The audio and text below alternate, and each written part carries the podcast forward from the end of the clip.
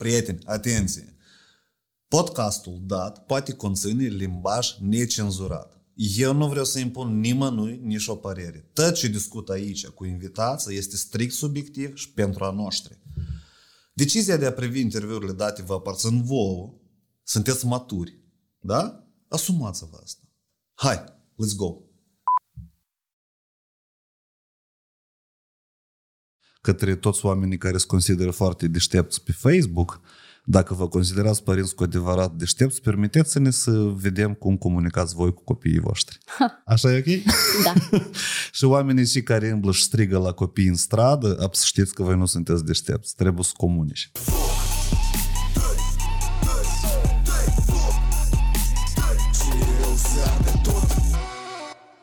Eu am rămas în primul rând șocat că ai carte. Tu ești autor de carte. Cum învață copiii, da? Sau Cum învață oamenii. Oamenii, așa. așa. Și în general, subiectul de design learning e un subiect care mă interesează pe mine pentru că eu tot fac cursuri. Uh, și acum noi vrem, adică eu te-am prins în contextul în care tu ai venit să consulți aici o afacere, noi despre asta o să mai discutăm, uh, o grădiniță, nu o afacere, hai așa. Uh, cum ai ajuns tu în a fi trainer, sau nu trainer, mai bine zis, consultant certificat internațional în sisteme educaționale? Corect înțeleg? Un fel Corect. de... Corect. Cum, de unde vine asta? Cum ai ajuns tu aici? Acum foarte mulți ani, la primul meu job în Hewlett Packard, Întâmplător, întâmplător am organizat un grup de oameni într-o pauză pentru o chestie voluntarială, uh-huh. în care trebuia să se îmbine în echipe, dar erau vreo 2-300 de oameni în sală, era foarte greu să-i faci să facă liniște. Uh, au fost câțiva vorbitori care n-au reușit asta, eu am organizat rapid și imediat după cineva care m-a mentorat foarte mult timp după aceea mi-a zis îți pierzi vremea în jobul ăsta, ar fi bine să să faci altceva, pentru că cele câteva minute în care ai făcut asta și a descris foarte bine cum s-a văzut dintr-o parte, uh, tu ai putut să faci tine. liniște în sală? Liniște și să organizez, adică să-mi fac să-mi adun echipele pentru o chestie de voluntariat în mhm. companie. Mm-hmm. Nu trebuia să organizăm niște lucruri. Și a fost câteva minute, adică și atunci m-a pus pe gânduri, în trei, uh, ce, da, în trei luni de zile mi-am dat demisia, fără să am un loc într-o companie de consultanță, pentru că urma să mă pregătesc trei luni și să mă certific și apoi să fiu acceptată. Și așa am ajuns într-o companie care era numărul unu, probabil, în Statele Unite și era o franciză în România, uh-huh. trainer și consultant. Dar uh, după ce am rămas însărcinată și uh, copilul a vrut să îmi blocheze rinichii, am ajuns culcată în Brașov, lucrând de acasă, uh, alăptând, și încercând să fac ceva dintr-un oraș unde nu puteam să mai găsesc un job. În 2007 se întâmplă uh-huh. asta, uh-huh. când eram în priză, plină criză financiară. E, și imaginează-ți o mămică care a, plânge și cu muci. Așa nu știu dacă rezonează unele mămici cu mine, a, alăptând și căutând ce aș putea să fac dacă cei care au fost compania mea de consultanță a, nu au nevoie de mine, pentru că nici reclamă nu era la televizor, era atât de rău. Uh-huh. Am dat Google peste Google și am găsit ceva care se numește Instructional Design. Uh, eu îi spun Learning Design, adică ce, cum faci designul de instrucțiune astfel încât oamenii să participe în învățare cu adevărat.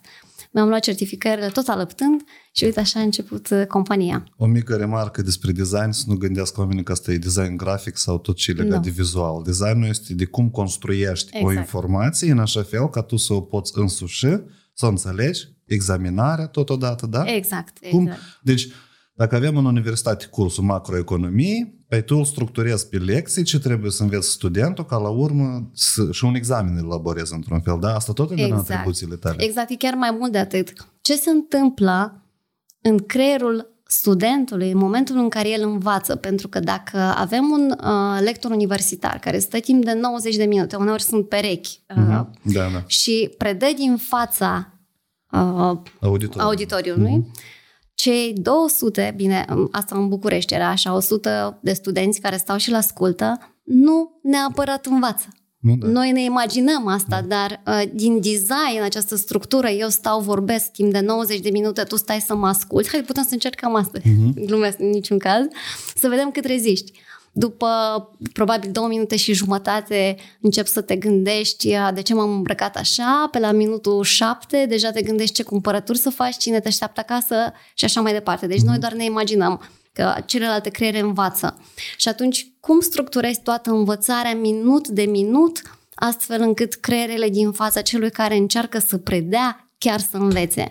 Și omul care predă nu mai este un uh, teacher în engleză sau profesor, ci uh-huh. este un learning designer. Dacă el s-a preocupat cu câteva zile înainte cum să construiască dinamica grupului, atunci asta se va întâmpla. Și am o vorbă care a ajuns citat, o să zic în engleză și tu m-a ajuns să traduc. Uh, who does the work, does the learning. Cine face munca, face învățarea. Dacă da, profesorul da, transpiră da. 90 de minute, cu siguranță el va ști data viitoare să predea chiar mai bine. Adică da. tot repetă și e din ce în ce mai bună a preda. Dacă celelalte creiere nu muncesc în timp ce învață, de fapt, uh, eu fac, uh, ca profesor fac uh, căi neuronale noi, pentru că asta este învățarea în biochimie, dacă uh-huh. explicăm așa, și ceilalți dorm, se gândesc la următoarea întâlnire din seara asta, la cumpărături, și așa mai departe. Da, așa o întrebare. Tu consideri, cred că ești cea mai potrivită persoană la care pot asta să aflu. Este o discrepanță mare între un om specialist bun Așa. și metoda lui de a preda, de regulă ei vin, fac cursuri și de regulă lor le se primește foarte greu să explice unele lucruri. Și există extrema asta altă în care sunt oameni care vorbesc foarte bine, neștiind expertiza, dar lor le reușește cumva să capteze publicul țintă. Tu consideri că educația transmiterea experienței astea e obligatoriu să vină din partea unui specialist sau poate să o facă orice om dacă știe anumite scheme de learning design, de, mă rog, de a construi un curriculum într-o oarecare măsură, nu? Păi, ca persoană pe glob, avem noroc dacă cei care improvizează de tineri pe scenă, mm-hmm. fără să aibă prea multă expertiză, ajung într-un final să fie experți, măcar într-o zi dacă se pregătesc ajung să fac asta. Uh, e, e posibil, adică toți începem de, de undeva, nu ne trezim cu experiență, corect? Uh-huh. Uh, pentru un începător care improvizează mult și de fapt nu are un background puternic de expertiză, e bine să ține minte pentru o zi de curs în sală, adică dacă ai de facilitat o zi pentru un grup, ar fi bine să citești măcar 10 cărți pe tema respectivă, pentru o singură zi. Despre public speaking? De exemplu, public speaking, critical thinking, ce, orice uh-huh. temă îți dorești tu, uh-huh. cărți de 2-300 de pagini, adică nu 400 dacă se poate. Am înțeles. Uh, pentru un expert, dacă a ajuns să știe zeci de mii de lucruri, avem o altă problemă. El a uitat cum este să fii începător. Da, este tema asta. Și cu astfel de maestri, pentru că noi lucrăm și să transformăm unele dintre cărțile de non-ficțiune ale unor maestri de genul ăsta, asta facem în agenție uneori, să-i transformăm în produse sau materiale de învățare care sunt mai accesibile pentru cei care sunt încă la început, pentru că în fiecare etapă și maestrul, dacă îl intervievăm bine, a avut uh, acces la expertiza lui în mod diferit. Și atunci noi uh, urmărim foarte bine acest journey, această călătorie, o uh, facem o grafică, da, îi zicem mm. design uh-huh. și îi uh, ducem pe cei care sunt începători sau plasăm sau vindem produsele către exact publicul țintă. Dacă știi până aici, dacă știi să faci asta, vin aici. Dacă nu, du-te acolo. Adică mai la începutul călătoriei. Voi ai spus că ai o agenție, voi puteți să intervievați într-un fel un expert și în baza la tot ce spune el să construiți o carte o sau un, un curs? De corect, obicei, de obicei ei au o carte uh, și noi ajutăm ca această expertiză să fie transformată în produse educaționale de alt tip decât Înțeleg. cartea. Mai simplificat, mai structurat. Mai simplificat sau mai complex. Deci Înțeles. în funcție de... Uneori o carte se transformă într-o academie online și uh-huh. apar 4-5 cursuri. Uh, uneori se poate uh, face un set de carduri, de exemplu, în care tu mergi acasă și știi că critical thinking uh, este în 25 de pagini, scoți în fiecare zi câte una și la sfârșitul uh, podcastului tău răspunzi la întrebarea respectivă pe care ai extras-o ca la tarot, numai că mm-hmm. nu e mhm. tarot, știi? Mm-hmm. Așa ai extras-o și îți spui și faci o, o reflexie, o meta-reflexie uh, și uh, din, din această reflexie podcastul tău de data viitoare va fi mai bun pentru că ți-ai acordat un minut Și e doar o tehnică. Da, Da, Expertul nu mai e lângă tine. Tu ai cumpărat cărțile și practic e și el mai liber de expertiza lui. Nu trebuie da. să-i dăm telefon în fiecare zi și să-i dai uh, El își bani. vinde timp într-o altă formă. Exact, Și într-o- exact. Și astea sunt multiple, uh-huh. adică produsele pot fi multiple. Bun, dar să revenim la educația Da. copiilor, că asta, asta e un subiect tare interesant. Eu am pregătit aici, e, în România, lunile trecute și acum în Moldova, foarte mult circulă așa o imagine. E, Imaginea Hagi Vagi, o jucărie, și aici scrie păpușa la modă care se roagă copilul să lase sugrumat. Vine dintr-un thriller, într-un joc thriller sau într-un... Uh, el e m, mai mult e ca un fel de michiduță. Mhm, da, Ceva da, de îl genul văd. ăsta, da? Asta e ideea. Și foarte mulți copii vor co- și ac- el se vinde în magazine. Eu, uh, ficiorul meu, am cumpărat neștiind Câți ani ce are? Uh, din 2013, clasa a doua. 9 ani împlinește, s-au împlinit. Da. Ok. Eu, da, eu foarte rar stau cu, foarte greu stau cu asta. Tu dacă mă întrebi pe mine câți ani am, eu pot să mă încurc. Serios. Asta e bine. Bun, eu știu că acum 34 împlinesc, dar mă rog. Acum întrebare. Sunt multe mămici care consideră că jucăria, dacă procuri uh, copilului așa o jucărie, tu cumva îi dăunezi psihologic. Uh, Eu, din câte știu, de exemplu, noi avem chiar și Baba Cloanță, să spunem, Da. ce, cu ce era jucăria asta? E tot e personaj negativ. E vorba de un personaj negativ foarte popular la copii, Mhm. da? Sau același, nu știu, Michiduță. Sunt jucării, poate să fie, eu nu știu. De exemplu, din Tom și Jerry, dacă îl cumperi pe Tom, el tot e, sau Jerry, Jerry în cazul dat e mai rău, da? El toată vremea e Foarte greu de zis. satură motanul jala. nu, că el acolo e problema. Nu Tom. Tom e motan care vrea pași, dar Jerry toată vremea nu-i dă pași. Acum, e tot așa și de... Există o le- cauză, legătură, cauză-efect între faptul că eu îi cumpăr o, o jucărie ne- de asta, personaj negativ, sau Thanos, tot e personaj negativ și sunt jucării, da? Thanos a vrut să uși de jumătate de univers din Marvel, dacă stăm. Există legătură că eu cumpăr personaj negativ și uite, el îl influențează negativ? Dacă vorbim de educație preșcolară, de copietă până la școală, până la șapte ani. Dacă tot copilul a ajuns să vadă lucrurile astea pe TikTok sau YouTube sau pe Mhm. unde a ajuns să le vadă, uh, prima întrebare este cât de des le urmărește. Adică m-aș preocupa ca părinte mai degrabă să știu câte minute în funcție de vârstă petrece în fața ecranului. Mhm. Pentru că poți să stai puțin, dacă stau, uh, stau până în 3 ani e periculos pentru ei, pentru dezvoltarea lor. Se formează creierul atunci, da? Uh, exact. Uh, nu e sănătos pentru că orice se întâmplă în realitate creează cocktailul hormonal mult mai sănătos decât ceea ce creează aceste filmulețe, care îți dau un exces de dopamine și ca și cum ți-ai droga copilul de mic, ca să spun mai abrupt. Am înțeles. Asta în primul rând. După aceea, uh, atunci când creăm jucării și din personajele negative, contează foarte mult conversația pe care o ai cu copilul în legătură cu acel personaj. Uh, Este o împrietenire și o acceptare că viața nu este perfectă, că ea prezintă și personaje negative, care uh, uneori au în spate dureri, Ei au devenit astfel pentru că uh, poate să ascunde ceva. Și în foarte multe grădinițe și școli chiar se discută, adică ex- există exerciții, noi facem aceste exerciții în care întrebăm și discutăm cu copilul de ce crezi că uh, Bobby l-a mușcat pe Lobby. Uh, de ce crezi? Păi era supărat. Era supărat de ce? Pentru că nimeni nu se joacă cu el. Și tot așa, și copiii știu, intuitiv sau prin observație, își dau seama de unde vine această rău- răutate. Și următoarele întrebări apoi vin, ce am putea să facem ca Bobby să nu mai muște nici pe Lobby, nici pe tine? Păi să ne jucăm cu el. Și ei știu soluția. Deci e o împrietenire. Ok. Uh, Dacă părinții doar uh, merg și cumpără jucăria că uh, plânge copilul, ești într-un parc sau oprit la un stand din asta și a, vreau, vreau, vreau pentru că are vecinul, iar eu nu mă opresc, mă sperii, știu, sunt în dubii ca părinți, nu știu să-l iau, uh, eu o să-l visez la noapte, te gândești, mamă, dacă îl iau pe ăsta în casă, sigur visez la noapte, cum să-l iau copilului, apare o conversație, e un circ întreg în parc, că ăsta nu e pentru tine, până la urmă cedez, n-am învățat nimic. Am înțeles. Deci dacă cumperi jucărie, e ok să o cumperi, dar să însoțești de explicații de ce jucării Să ca te asta. interesezi de unde, Am exact, de înțeles. unde. Uh, sunt părinți care nu știu deloc povestea jucăriei date și o cumpără pur și simplu că da, așa exact, cum ai sunt părinți spus. care nu știu nimic, o cumpără pur și simplu pentru că se simt prost că au lipsit două zile de acasă, deci Ce reprezintă, știți? Nu, habar n-am. Ați mai văzut așa păpuși? Avem acasă mai mică. Și acum își dorește mai mare. Da, da. Cea mai mare care este. Păpușa Huggy Wuggy este una dintre cele mai dorite jucării dintr-un joc video de groază în care mascota are un rol agresiv.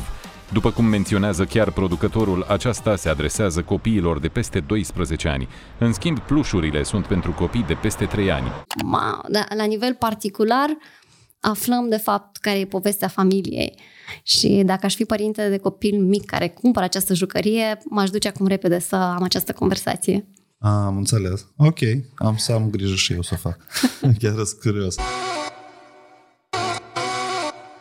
În Moldova este așa, o, eu nu știu, cred că și în România este. Eu cred că este în orice țară creștină, poate, pot să greșesc, conceptul de șapte ani de acasă. Ce, ce atitudine ai tu față de ăștia șapte ani de acasă? Pentru că oamenii cumva șapte ani de acasă înseamnă să, pentru mine, cum asta, dacă descriem, înseamnă să pui anumite limite copilului ca el să gândească într-un anumit fel ca să nu supere pe ceilalți. Șapte ani de casă înseamnă să fii foarte corespunzător modelului de societate. Cred că mai mult o reflexie din capul meu asupra modelului de societate. Da, pe scurt se zice să fii ca lumea. Da, da.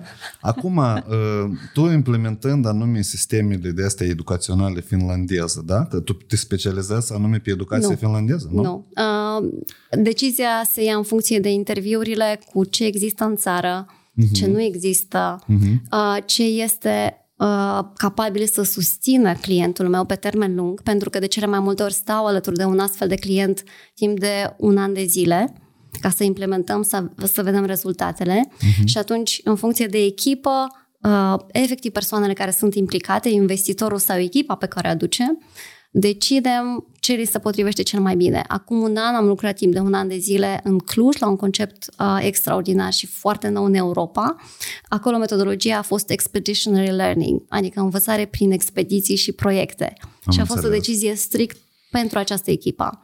De data aceasta am decis că educația finlandeză este mult mai potrivită locului în Chiar dacă mm-hmm. nu arată multe locuri din Moldova ca în Finlanda, mm-hmm. suntem foarte aproape de natural, de pământ, dar hai să-ți răspund mai întâi la prima întrebare. Da, ok, da, revenim, da, e ok. Deci, atitudinea e sănătoasă să ai. Deci, ce, cum trebuie, din punctul de vedere, să se întâmple ăștia șapte ani de acasă și dacă ei trebuie să fie, sau asta este responsabilitatea grădinițelor și a oamenilor din sistemul educațional? Intuitiv, Uh, nu știu, chiar, uite, chiar sunt curioasă, o să dau și eu niște căutări să văd dacă în alte țări există expresia cei șapte ani de acasă. Uh, intuitiv, poporul român, de pe oricare mal al Prutului, a știut că cei șapte ani de acasă contează foarte mult. Neuroștiința o confirmă. Uh, până la opt ani de zile, Uh, ne naștem cu foarte multe neuro, căi neuronale și neurosinapse. Până la 8 ani de zile, tot ce nu folosim este tăiat și curățat, în engleză zice pruning. Ca vie. Uh, ca vie sau pomii uh-huh. uh, de primăvară, deci practic ce nu utilizăm uh, se aruncă, uh-huh. dispare. Uh, ce utilizăm în mod conștient crește și se multiplică. Și asta se întâmplă până la 8 ani. Uh, prin urmare, fiecare comportament pe care îl vede copilul în familie contribuie la dezvoltarea lui. Masiv. Masiv, masiv, masiv. Ne dăm îmbrățișări, nu ne dăm îmbrățișări, ne zâmbim, țipăm, urlăm, mhm. vorbim, discutăm, cum ne trezim, cum ne organizăm și toate celelalte. Nu doar familia. Uh, dacă, dacă copilul își petrece mai mult timp în grădiniță, Uh, cei șapte ani de acasă nu mai sunt construiți, doar e o expresie când copiii nu mergeau la grădiniță, e o expresie foarte veche. Am înțeles. Uh, deci, practic, pentru creier contează timpul. Fiecare secundă contează. Uh, iarăși e o expresie, o să o traduc împreună cu tine dacă nu reușesc. Uh, the brain develops, um, hai că o traduc direct, creierul se dezvoltă în funcție de modul în care este utilizat. Uh-huh. Deci dacă, și de obicei am aici așa o poză pe care le arăt părinților, dacă mă trezesc de dimineață, sunt un bebeluș, de, un bebeluș, un copilaj de un an și jumătate, mă grăbesc la grădii, mama și tata știu că e aglomerat, dar nu și-au pus ceasul mai din timp și încearcă să mă îmbrace de, de sus până jos, aproape că nu mă lasă uh-huh. să-mi închei și eu un năsturel. Versus o altă familie în care știu că stau departe, știu că traficul e destul de mare și intens, Uh, pun ceasul cu 20 de minute înainte, astfel încât să-mi lase în fiecare zi timp să închei singur măcar 3 nasturi. Uh-huh. Pentru creier elementele respectivă, 3 nasturi versus non-3 nasturi și un pic de agitație, uh, înseamnă șapte ani de acasă. Ele contorizate, secundă de secundă, fac diferența pentru felul în care copiii respectiv se vor descurca. Iar la grădiniță, de exemplu, implementam, pentru că părinții vin, noi uh, încercăm să-i ajutăm prin diverse metode ei să descurce singuri și sunt mai multe metodologii care fac asta și în Finlanda se face și Montessori face, adică toți, uh, toate metodologiile susțin independența și autonomia copiilor. E, și ce să vezi, vin părinții și pentru că ei se grăbesc că mai au, uh, nu știu, o întâlnire mai pe seară după ce iau de la grădii, pac, peste ei acolo în hol și îmbracă din cap până în picioare, deși noi suntem în etapa în primele trei luni, hai să ne descurcăm singuri, teoretic, da? Adică asta mm-hmm. învățăm. Uh, mi-aduc aminte uh, educatori care știi, adică chiar le propuneam și zic, facem festivalul mâinilor în, stai, nu stric microfonul, nu? Cum se zice în Moldova când ții așa? Nu știu. Mândru.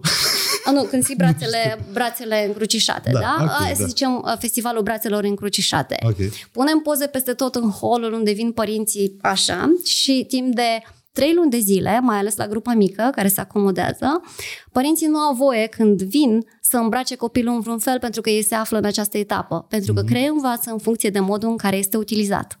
Am înțeles. Și orice părinte care iese din această regulă uh, are o mică pedepsă, deși nu încurajăm pedepsele, dar e haioasă, să aducă un kilogram de roșii sau 200 de grame de roșii, trei castraveți și uite așa adunăm ceva ce dăm la ferma locală.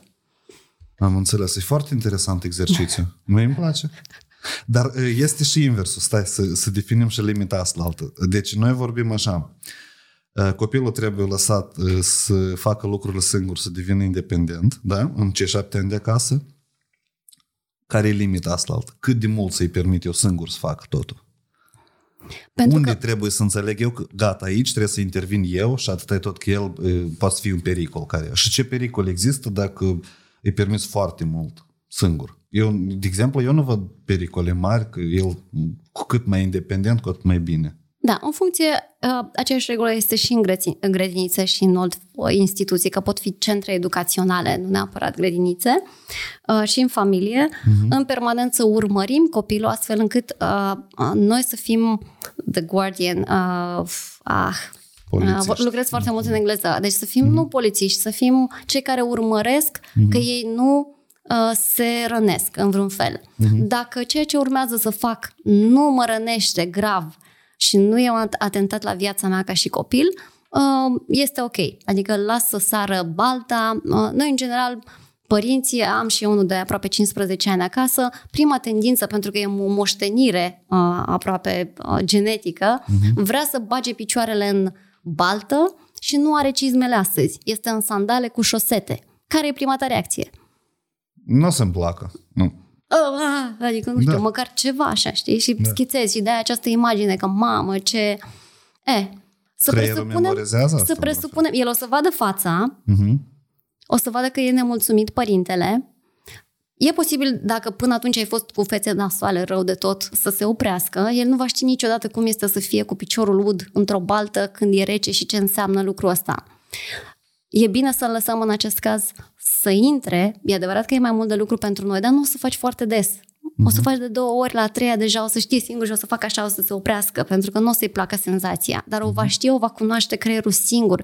Efectiv, uh, din punct de vedere biochimic, dacă am pune la microscop ce se întâmplă în creierul lui, se formează niște căi neuronale care se lipesc așa frumos și au rămas acolo pe veci. Deci eu nu voi mai face asta a doua oară dacă am simțit că nu este în regulă.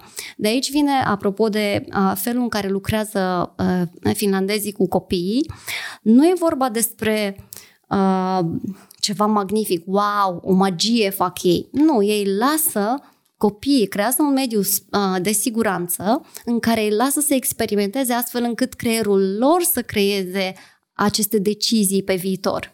Nu eu mereu îi repet, nu face, nu face, nu face, nu face și el se întreabă o viață întreagă, dar oare de ce n-am avut voie să fac uh, lucrul respectiv? Și mm-hmm. sunt o mhm. sumedenie de exemple. De la uh, merge cu a tăia cu cuțitul. În Montessori, de exemplu, se lucrează cu obiecte uh, în grădiniță, se mănâncă, se uh, operează cu obiecte de sticlă, de porțelan, așa cum sunt ele în viața reală. Nu până la 8 ani uh, hrănim copiii numai în uh, uh plastic, căni și plastic da. sau metal uh-huh. și apoi brusc în clasa întâi ne așteptăm să, uh, să ce? Păi face, are un șoc uh, prima dată când se sparge o farfurie. Habar nu avea cum e aia. Am înțeles. Monte, cum ai zis tu? Montessori, de la Este Maria un- Montessori. Este un curriculum care va... Da, e o de metodologie, autor. Da, nu e un metodologie. curriculum, e o Ok. metodologie dezvoltată de Maria Montessori acum foarte mulți ani, Mhm. uh, care este fantastic pentru că, la fel, permite copiilor să experimenteze, să învețe nu prin, pentru că vine cineva și vorbește într-una, oricum ei nu sunt capabili până la vârsta de șase ani să înțeleagă concepte abstracte. Creierul Ca uman exemplu, până la șase ani Concept abstract ce înseamnă? Uh, de exemplu, eu te întreb, întreb pe copilul tău care să presupunem că are patru ani, îl întreb ce este iubirea. Mhm. Și el o să-mi spun atunci când vine tati acasă și îl îmbrățișez. Mhm. Orice răspuns legat de un concept abstract o să fie printr-o exprimare concretă. Cum l-am întrebat pe fiul meu când eram mic, uh, de-abia începea grădinița și am zis, ce ai făcut astăzi? Matematică. Și zic, e, da, pe bune, adică avea trei ani și jumătate. Și următoarea întrebare era, și ce este matematica, Vlad? La care el zice, o, matematica e tablou, e o, o pânză uh, de, uh, o pânză de, o chestie de pânză da. pe perete cu multe buzunare și astăzi am pus în buzunare ciuperci. Deci Am aia e înțeles. matematica. Uh, noi le spunem copiilor, de exemplu, că ești obraznic. E un concept foarte abstract. Dacă feedback-ul nu este unul concret, el doar are o etichetă. Le spunem liniște. Ce este liniștea? Pentru copiii de grădiniță până în șase ani este un co- un concept abstract. Adică vrei să vorbesc cu tonalitatea mai... Vrei să tac, vrei să vorbesc mai încet, vrei să fii mai, mai specific, fii mai concret. Și Am înțeles. uh, da, uh, deci practic cortexul uh, prefrontal este cel care e responsabil de gândire abstractă și începe să se dezvolte abia la șase ani. Deci ca să-ți imaginezi așa la șase ani, uh, dacă știi cum era copilul tău când începea să meargă și se ridica așa puțin și cădea, da? da? da. Cam așa este cortexul prefrontal la șase ani. Deci abia pe la 8 ani poate să aibă niște raționamente, de-abia pe la 12 ani poate să le și exprime și de-abia la 14 ani emite idei abstracte și noi ne uităm așa ca părinți. O să vezi și tu senzația să zici, wow, ce copil deștept am, pentru că atunci de-abia le spune înapoi. Am înțeles. La 14 ani. Da, noi ne grăbim, în școală ne grăbim. Uh, Există în grădinițe din motive de comoditate, facem, transformăm totul foarte rapid în 2D. Nu știu dacă ai văzut la grădinițe pe unde ai fost tu, dar ai avut ocazia cu copilul tău, transformăm lumea mult prea rapid în viața lor în 2D, când ei nu au avut uh, ocazia să o cunoască în 3D, așa cum este ea cu adevărat.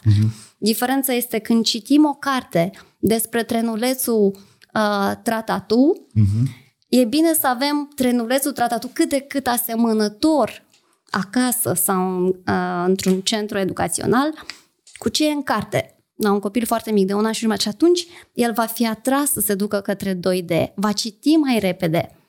Uh, Părinții și educatorii au impresia că dacă repede introduc cartea cu cititul 2D și cu imagini și cu cât mai multe fișe în care să facem bastonașe, mamă, o să iasă genial. Deci o să fie primul la facultate și peste tot. Când, de fapt, este chiar absolut invers.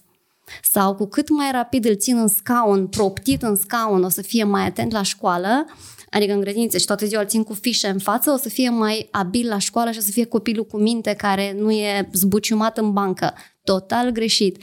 Pentru a putea fi în clasa întâi un copil care stă liniștit și focusat, concentrat la lecție, e nevoie să-și dezvolte propriocepția, care înseamnă să mă mișc cât mai mult până la acea vârstă. Este e, uh, girosenzorul meu sau uh, acel senzor din creier care îmi spune unde se află fiecare bucățică din corpul meu în timp ce eu fac o activitate.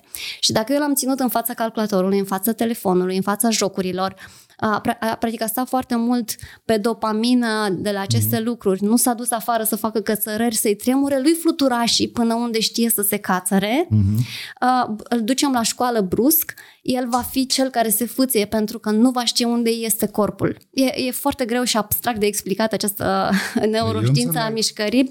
Sper că mă înțelege lumea. Este absolut esențial și sunt până și educatori în lumea asta care nu înțeleg aceste aspecte, nu știu de unde vin problemele. Dar uh, tu vii din Moldova. De, de unde vii? Din ce regiune? Uh, în Leova m-am născut. în Leova. Sud, da. Sudul. Ok. Și ai fost la grădiniță? moldovenească. A, am foarte puțin, pentru că mama este educator și Ok. cu foarte multă experiență, Aici. cu foarte multă experiență. Eu, omul la care atac tot oamenii din sistemul educațional, acum am... uh, Ești Da. avocatul sistemului educațional sau nu? Sau o iei personal sau nu? De ce te-am întrebat de grădiniță și de experiența ta? Există careva chestii care, de exemplu, ți foarte, foarte tare nu ți-au plăcut dacă ții minte tu din grădiniță ceva sau din cum acum funcționează grădinițele? Că eu nu cred că există o diferență. De 20 de ani eu nu cred că s-a schimbat ceva. Da, sunt foarte multe lucruri care nu s-au schimbat. Unul dintre ele, care este atât de ușor de schimbat, mereu uh, îl menționez, dar parcă prea puțin, deci la toate conferințele cu 100 de oameni și tot degeaba, stăm, ținem copiii în bănci, astfel încât timp de 6-8 ore pe zi să se uite în ceafa colegului, în loc să învețe prin neuronii oglindă care învață empatie și foarte multe alte lucruri, Încerc să-i a- pui. așa cum stăm noi doi, în față în față sau uh, în grup. grupuri. Exact. Dacă un aspect ăsta ți se pare complicat, Nu. l-am deloc. schimba în sute, sute de școli, atât în România cât și din Republica Moldova și din alte țări unde se întâmplă lucrul ăsta, a, este ca efectul domino. Dai drumul la prima și tuc, tuc, tuc, tuc, tuc. Aici, S-au des- dus toate. aici este un lucru tot foarte nesemnificativ, parcă, dar și semnificativ, un detaliu. Dacă pui oamenii în grup, când stau toți oamenii cu fața la profesor, profesorul are autoritate. Și la noi educația e prin autoritate, din câte am observat eu. La noi profesorii, am zis eu așa, așa să fie. Stai, Eulencă, stai. Tu trăiești cu concepte care au fost actuale acum 30 de ani, acum e cu totul altă lume. Nu, nu, e altfel. Și când pui oamenii în cercuri, eu intuiesc că se schimbă detaliul că profesorul nu devine autoritate. Profesorul devine omul care ajută grupurile să comunice, Exact. corect? Devine un facilitator al învățării. Da, facilitator. De și cuvânt interesant. Ok, bun, am înțeles. Și atunci ei, cred că lor le este frică să facă așa ceva. Deci eu cred că poate și sunt grădiniți unde asta să fac așa lucruri. Uh, ei se tem să pierdă autoritatea la copii. Deci vine întrebarea logică. Uh, cum poate un profesor sau un educator de iată, vârstă preșcolară sau chiar un părinte să aibă autoritate în fața copilului, dar nu de aia impusă, dar autoritatea care e făcută tot de creierul copilului, care el înțelege. Trebuie să am autoritatea asta, cumva, trebuie să am respectul față de omul care mă educă. Există careva tehnici cum pot să uh, crea autoritate în fața unui copil? Da, exact cum am început discuția de astăzi. Adică prin a oferi libertatea să încerce.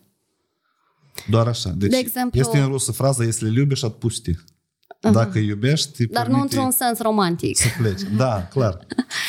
Uh, în cinci propoziții foarte simple, sper că reușesc cinci, nu șapte, uh, metodologia de design pe care am dezvoltat-o, uh, cum, cum se produce lucrul ăsta într-o lecție, de exemplu. Vrem să învățăm unghiul drept. Da, uh-huh. e ceva mai de clasa a treia, nu chiar de uh, grădiniță, uh, dar ca să rezoneze mai mulți părinți sau mai, mai mulți oameni din audiență, în loc să-i spun copil, să le spun copilul la școală, astăzi voi toți în bănci, rând în rând, voi toți în ceafă, eu sunt uh, marele om care știe ce e unghiul drept, fiți atenți aici, în pătratul ăsta din dreapta scriem uh, regula principală, nu, clasic. Da. Nu, zic astăzi vom învăța despre unghiul drept, nici măcar nu, nu spun obiectivele de învățare, pentru că sunt concepte abstracte, nu înțeleg copiii când spui astăzi obiectivul este să pf, iei pierdut mm. în două minute, mm. da? O să fie despre unghiul drept, dar mai întâi vă invit în echipe să ieșim afară, vă dau o găleată, dacă suntem mai la Leova, așa, le, le dau o găleată cu var din aia cu perie de vopsit, știi tu, pe margini bordura. Da, da, da. Dacă suntem în Franța, pe undeva mai fancy, putem să luăm un spray sau pe aici, pe la Chișinău, un spray din la alb ca să fie fancy, oricare dintre ele pentru creier uh, e fancy enough. Le dăm la fiecare echipă de doi dacă sunt mai mici și n-au lucrat în veci niciodată în echipe sau trei dacă am mai făcut asta și le zicem hai să faceți și voi un teren de fotbal cum a făcut Nea Vasile.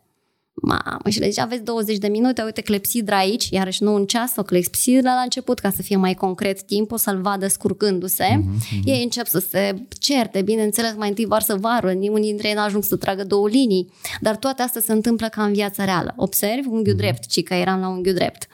E, s-a terminat timpul, ne adunăm și zici, ce s-a întâmplat? O, aici ne-am certat că Vasile a făcut asta, acolo așa, unii au reușit, dar sunt strâmbe liniile.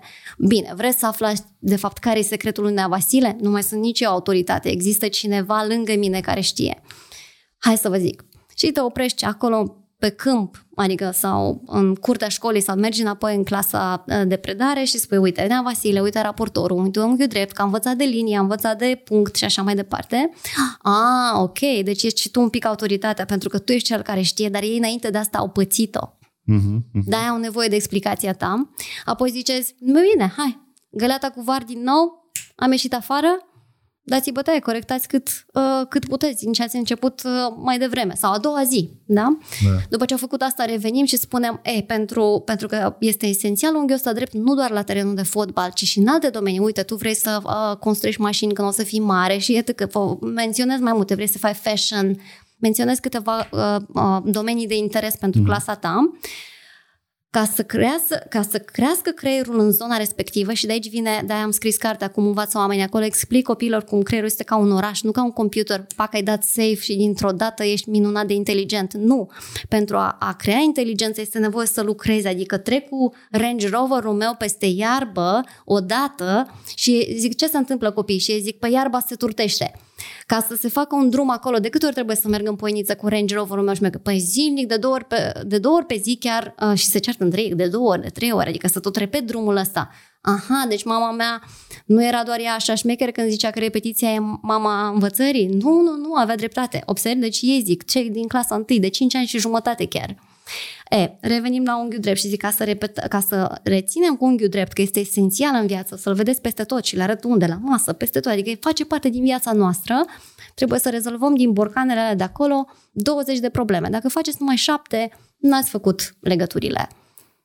Faceți 16 în clasă, 3 vă, 4 vă rămân pentru acasă. Da, dacă vi le face Alex, pentru că Alex le face mai rapid și voi le copiați, cine a făcut uh, căi neuronale noi cu roverul în creier? Și o să răspune, păi Alex, deci el e cel mai deștept, a fost, va rămâne, tu nu vei avea sinapsele respective. Am înțeles. Da, uh, deci rezumând, trebuie să-i permiți copilului să aibă o experiență și în momentul în care el caută explicații, da, uh, și tu îi oferi explicațiile, așa se creează autoritate. Între părinte, Exact. educator sau facilitator, cum spui, da? Și Mai târziu copil. se face cu de toate, se face în legătură cu banii. Pentru Mhm. că, na, ei vor, vreau smartphone de nu știu care. Hai să vedem cum poți să-ți faci rost de banii pentru smartphone. Eu am, am o problemă cu banii care cu mama foarte des o discut. Eu îi dau lui David bani de cheltuială. De regulă îi dau 100-150 de lei. Cam 200 de lei mă stări pe săptămână să-i dau. Uh, așa, poate chiar și mai mult. Ideea e că eu îi permit lui să cumpere ce vrea el. Nu controlez, nu condiționez deloc. Și uh, reproșul mamei, de exemplu, este că tu îi dai bani și el îți destrabalează. La care eu contravin și spun că eu îi dau bani, el să înveță ce ea e banul și cum el îți gestionează. Că eu nu-i pot impune regula deodată. Banii îți cheltui așa. Nu mai este. Trebuie să-i dai bani un an să-l alimentezi, el să vadă că uh, cu banii poți ceva rezolva. Banii sunt un instrument. Și numai după asta, punând întrebări indirecte, și asta e un proces de educație de vreo 3 ani, nu știu, Da. poate chiar și o viață întreagă, Exact. depinde de oameni. Ideea e că nu pot să nici nu vreau să interzic să spun că n-am bani, uh, nu-ți dau bani și fă ce vrei. Asta tot nu, nu e ok într-o lume în care banul contează, cred că. Educația în legătură cu banii cred că este foarte importantă pentru că noi și aveam o cultură din spate uh, puternică mai de la țară, să zicem așa, uh-huh. că nu suntem toți uh, fi de boieri, nu? Da. Uh, în care se spunea că mai bine cinstit decât uh, mai bine uh, cinstit decât bogat sau adică Da, e da, o da. mentalitate anume și atunci ori ignorăm tema, nu discutăm, ne e rușine și atunci prefer să povestim. Banii sunt energie, adică eu muncesc, ofer energie, primesc bani, e doar Da, partea, instrument. partea concretă Da. a, a muncii pe care o fac. Și atunci chiar contează această educație. Nu pot să spun că mă pricep uh, la acest aspect, nu este domeniul meu. Uh-huh. Un simplu sfat ar fi ca din când în când, atunci David a zis că se Da. numește fiul tău, Da. atunci când uh, David vrea un obiect mai scump, Mhm. Tu să-i oferi șansa să folosească o parte din banii pe care nu i-a cheltuit zilnic, ci i-a păstrat cu răbdare puși deoparte și să-i spui, uite, dacă tu îți dorești următorul telefon sau mai știu eu, o carcasă nouă pentru VR, telefon, mai VR, nou. ce își dorește, eu aș putea să-ți ofer atâția lei, Iar tu, din banii pe care ți-i dau de cheltuială, pentru că sunt părintele tău și că vreau să-ți dau să poți să-ți uh, cumperi tu anumite lucruri, dacă îți pui deoparte, probabil că în 5 luni poți să contribui și tu cu o sumă. În felul ăsta dezvolți mai, mult mai multe abilități. Ok, eu chiar o să fac Și asta. atunci, practic, nu știu, uh, parțial are dreptate și partenera ta uh, și tu. Uite, uh, Lorand a făcut așa, am văzut că i-a dat copilului trei borcanașă, trei cutiuțe în care au pus 40%, 40%, 20%. 20% uh, cred că economisiri sau investiții erau 20%, 40% erau educație și 40% era uh, cheltuială ce vreau eu. Da. Și asta e primul lucru care vreau să-l fac și cred că VR ar fi un precedent în care îi dau instrumentul ăsta și îi spun hai să facem asta 5 luni, vedem cât a- aduni tu și eu mai punem și luăm VR-ul, da? Ceva Da. de genul ăsta. ar fi. Un Exact așa în exercițiu. centrele educaționale, fie ele școli sau grădinițe, Mhm. am putea să facem asta mai mult. Pentru că nu doar părinții uh, contribuie la educația copilării, stau foarte, spre deosebire de părinții noștri sau alte generații care au crescut acasă în curte, copiii moderni își petrec viețile în centre educaționale, de diverse tipuri. Mhm. Ei nu mai stau doar cu părinții. Uh, Ajungem cu toții, inclusiv eu, să ne vedem cu copiii seara, câteva ore și apoi vine ora de culcare. Și când am discutat despre creier și fiecare secundă care contează, ce am zis? 8 ore într-un alt mediu decât familial, două ore seara cu părinții, unde de fapt a avut acele multe, multe secunde de învățare creierul în centru educațional. Da. Și atunci poate ar fi o idee, inclusiv în aceste centre, să vorbim despre bani, să avem pușculiță, să avem borcane, să avem diverse modalități Asta ar prin fi care super. facem asta. Nu doar părinții. Pentru că a, pentru a face educație fiecărui părinte durează foarte mult și eu încerc să fac asta prin uh, workshop-uri cu părinții, dar în momentul în care fac asta cu profesorii sau cu un centru sau sunt fericită când apare un investitor care zice vreau o altă metodologie care să învețe copiii mei și pe altora uh, ceva pe bune, real, util în viață, atunci sar în primul rând, pentru că asta poate fi scalat, adică are un impact mult mai mare mm-hmm. dintr-o dată. Observi, e foarte greu să conving. Tu ești un părinte foarte deschis și îmi pui întrebări și probabil vei implementa foarte multe dintre aceste aspecte. Dar uh, la nivel macro este destul de greu să influențăm părinții printr-un podcast. Eu știu, eu știu.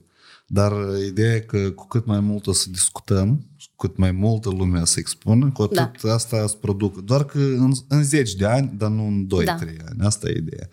Revenind așa, ok, noi mai avem un, un pic de timp că eu chestia cu copiii pe mine foarte mă interesează și asta tot ține de educație până la urmă. Um, ce, ce părere ai tu despre, uite, să facem diferența între copii, când spui că e unul mai deștept, altul e mai prostuț, sau că e, e ok să faci, în ce cazuri putem noi face diferențele astea, anume în momentul în care am, amândoi se educă la grădiniță, da? Iată, uh, favorizarea unui copil de către educator, deseori așa se întâmplă și des, deseori la noi în grădiniță, educatorul favorizează copiii căror părinți dau mai mulți bani, mită, cadouri. Da, asta e, asta e cea mai scurtă cale de a, a face ca educatorul să aibă grijă doar de copilul tău. Să-i dai ceva, să-l alimentezi cu cadouri. Și atunci restul se defavorizează. Ce efecte asta poate crea dacă tu ai lucrat cu grupuri și ai putea să mă explici cum asta funcționează? Uh, uneori este un dezavantaj, de fapt. Adică ce nu văd părinții este că uh, dacă fac asta și educatorul uh, îi acordă mai multă atenție, această atenție poate fi ca discriminarea pozitivă, poate fi uh, poate ajunge să fie ceva negativ uh, în dezvoltarea copilului. Copilul să se creadă? pune, Aha, se da. pune presiune asupra lui unde nu este cazul să se pună presiune, pentru că eu, uh, de fapt, dacă am făcut asta nu natural, pentru că el chiar nativ, 50% e- suntem gen, moștenire genetică, asta este adevărul. Mhm. Asta e motivul pentru care apar anumite diferențe și se văd. Da? Dacă eu nu mă uh, nu merg către Alexandru și uh, tot dau uh, pensulă și pensulă în loc de doar pixul și creionul, pentru că am observat încă uh, din primele luni că el este foarte abil în a folosi deja o pensulă cu acoarel, care este mult mai complexă pentru dexteritate. Mm-hmm. Da? O fac pentru că mi-a spus mama de el, de fapt, este mai bun cu creionul, ca să dau un exemplu simplu, așa, destul Da, de stupid. Uh, De fapt, put presiune și el va avea probleme emoționale în viață. Nu va avea încredere în el, uh, își va pierde încrederea în sine pentru că fac presiune pe ceva ce el nu este cu adevărat talentat. Deci de foarte multe ori ajungem să rănim și să distrugem linia aia de dezvoltare a copilului. Este atât de, atât de sensibil fiecare aspect încât eu nu aș interveni. Cu alte cuvinte, e cam destructiv pentru copil să impui lui ceea ce tu consideri benefic pentru el, da? Trebuie să-i permiți el să exprime și să vezi unde el se exprimă mai bine și se dă ușor și interesant și laturile alea să le dezvolți, da? Da, până la 8 ani avem șansa să îi oferim fără foarte multă presiune, fără doar cu încurajări multe, mm-hmm. să încerce diverse tipuri de activități, astfel încât să vedem cât de mult poate merge în zona sportivă, care ține de corp. Mm-hmm. Nu renunțăm din prima, pentru că întotdeauna învățarea, când știi cu Range Rover-ul de ziceam eu, uneori dai de hopuri sau dai de stopuri la semafor când te blochezi. Uh-huh. Stăm de vorbă, vedem de unde vine frica, poate e nevoie să-l susținem ca să treacă peste ora mai dificilă de solfegiu de la pian. Uh-huh. Dar nu este de fapt o renunțare, că nu îi se potrivește, ci a dat de greu, se spune, în învățare. Și discut cu el și arăt, în momentul în care le arăt copiilor că uneori în creier, când se întâmplă asta și vine să plângă că nu se mai reține poezia, nu-mi iese partitura, nu-mi iese rutina dintr-un dans, nu, și altfel fac foarte bine, nu e pentru că nu e pentru mine, este pentru că există astfel de stopuri ca la semafor când se, se produc blocaje în trafic și claxonează toată lumea, e nevoie doar să respirăm adânc, mergem, plângem puțin, bem un pic de apă, uncăm un măr, o căpșună, ne întoarcem și dintr-o dată parcă nu mai e așa greu ca acum 20 de minute. Uneori este doar o reparație, reparare de 20 de minute. Deci dacă nu sunt astfel de lucruri, lăsăm copilul să îl invităm, de fapt, la tot felul de experiență. Și cățărări, chiar dacă e fetiță, și tăiat în lemn, și dans, da, indiferent nu le repartizăm astăzi de băieți, astăzi de fete. Și observăm, observăm ce se întâmplă. Foarte bună metafora asta cu orașul și cum se formează cunoștințele noi, chiar foarte bună. E, mie îmi place. Dar disciplina, uite, mulți acum maturi sunt pe trendul de a face sport, pentru că sportul disciplinează. Cât e de ok să insiști copilul de mic să înceapă să facă sport, să-l disciplinezi. Asta nu cumva, nu e situația în care tu uh, anume îi distrugi abilitățile potențiale a copilului când tu îi impui cu forța disciplină. Cum? Hai altfel să întreb. Uh, este vreun instrument simplu, uh, dar care fiind aplicat săptămânal cu regularitate, poate educa disciplina în copil. Ideea cu a aduna bani pentru a cumpăra ceva e ok, uh-huh. tot e o disciplină financiară. Exact. Da? Acum disciplina față de, nu știu, de comportamentală, cum să te comporți cu alți oameni. Păi atunci când uh, știu eu așa din bătrâni că sportul disciplinează, m-aș duce ca și părinte și aș da o căutare pe internet sau dacă nu am acces la așa ceva, într-un dicționar să văd care e diferența între disciplină și obediență. Okay. Așa, de curiozitate. Eu nu știu Invit părinții obediență. să facă. Eu nu știu. Uh, Poate l-am auzit, dar uite semnificația. Adică fac cum îmi spune cel care uh-huh. este autoritatea. Am înțeles. Supunerea. Supunerea, okay. exact. Uh-huh. Deci supunere, obediență, căutați să vedeți. De, de foarte multe ori uh, vrem să se supună până la o anumită vârstă, uh-huh. ca după aceea să vrem să fie inovatorii, mamă, al meu să fie cel mai tare businessman, a mea să, fata mea să fie cea mai bună businesswoman sau, nu știu, descurcăreața avocată. Dar până atunci, disciplină și obediență, supunere, uh-huh. să fim atenți ce ne dorim de fapt să dezvoltăm pentru că este diferit. Asta, unul, doi.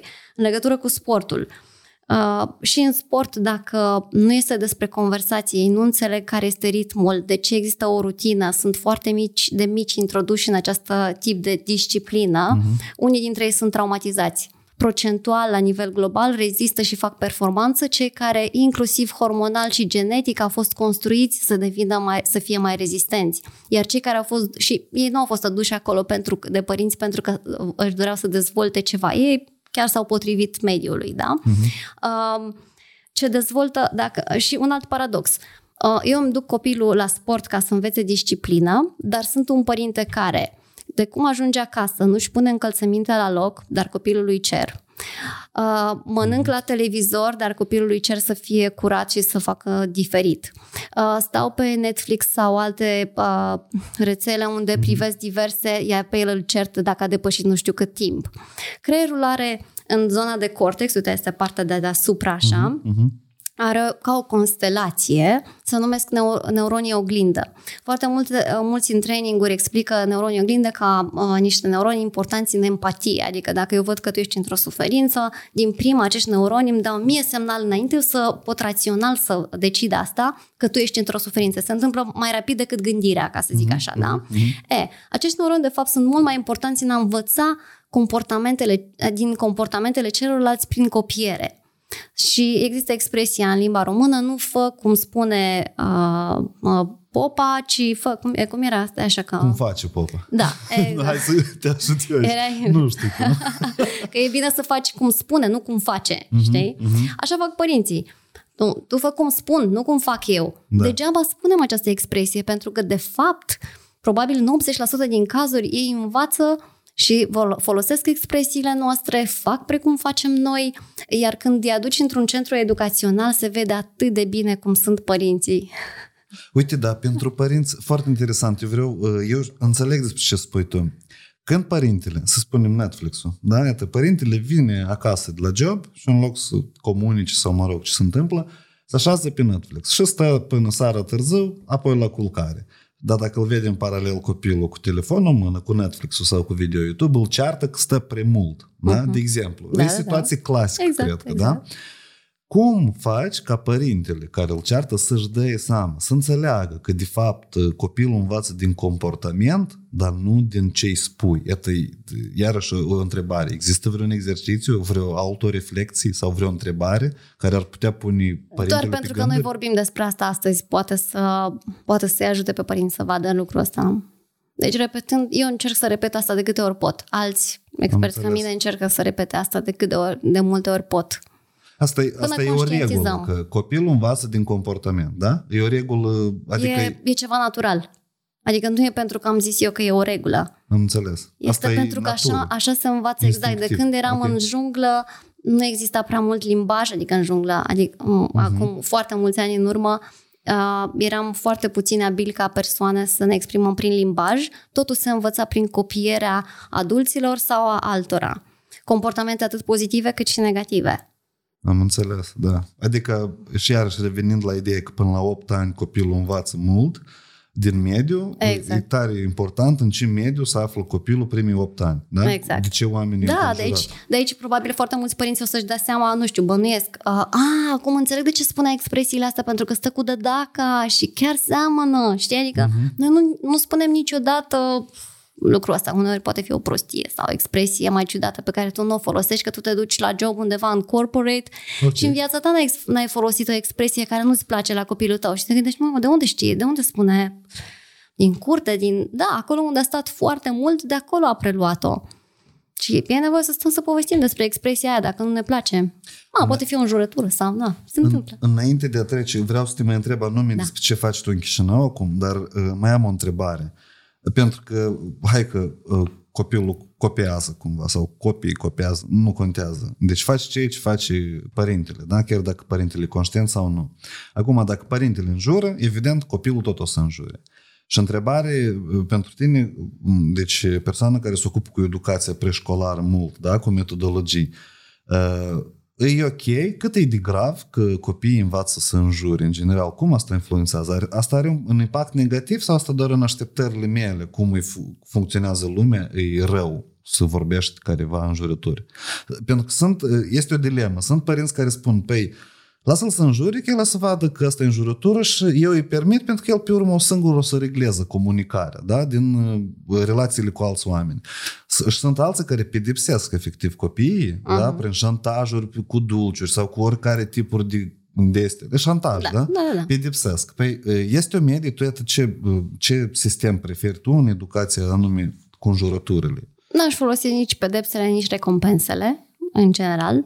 Dacă nu, dacă nu folosesc nici pedepse, nici recompense, nu pot fi nici autoritate, se întreabă părinții, ok, atunci ce fac? Uh-huh. Răspunsul este foarte multe conversații, până te doare gura. Eu mi-am dorit să am trei copii, uh, am doar unul.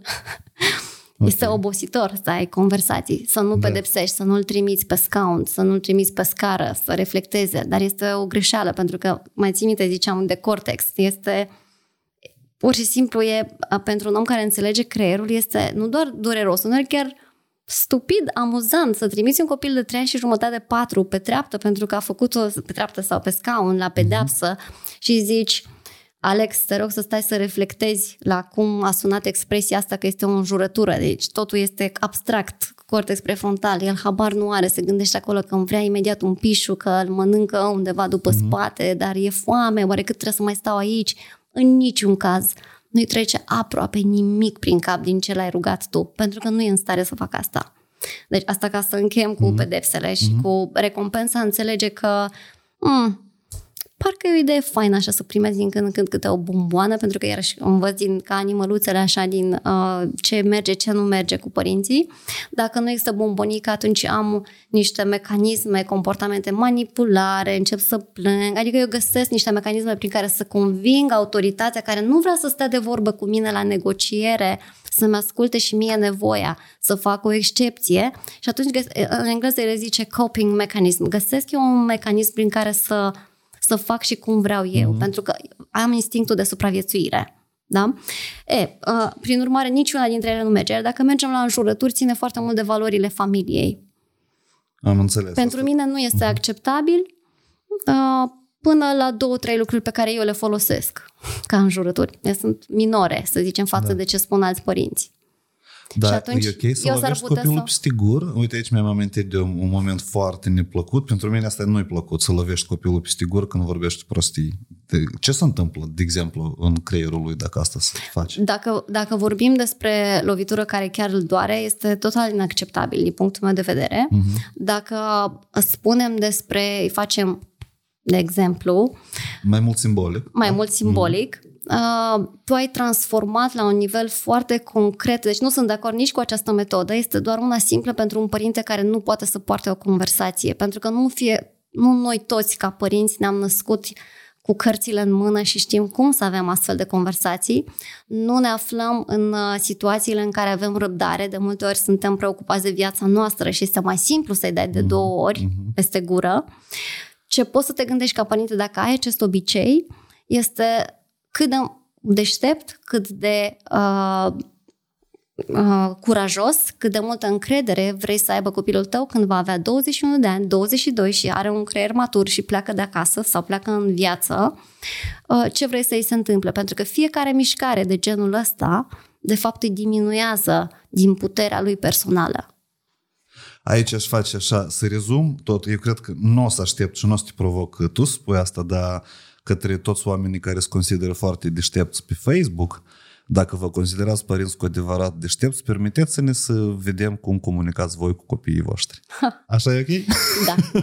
și oamenii și care îmblă și strigă la copii în stradă, să știți că voi nu sunteți deștepți, trebuie să comunici. Eu cred că așa. Să rezum clar, pentru că la noi în societate eu orice zi ieși undeva unde sunt mulți părinți, eu văd o groază de părinți care efectiv stau deasupra copiilor și urlă, da, urlă, se ceartă și asta e foarte dureros. Pentru, pe mine mă doare chestia asta. Eu nici nu am dreptul să mă apropii de el pentru că e relația da. lor și părintele singur a investit în educația lui și singur și-a asumat să educe alt om.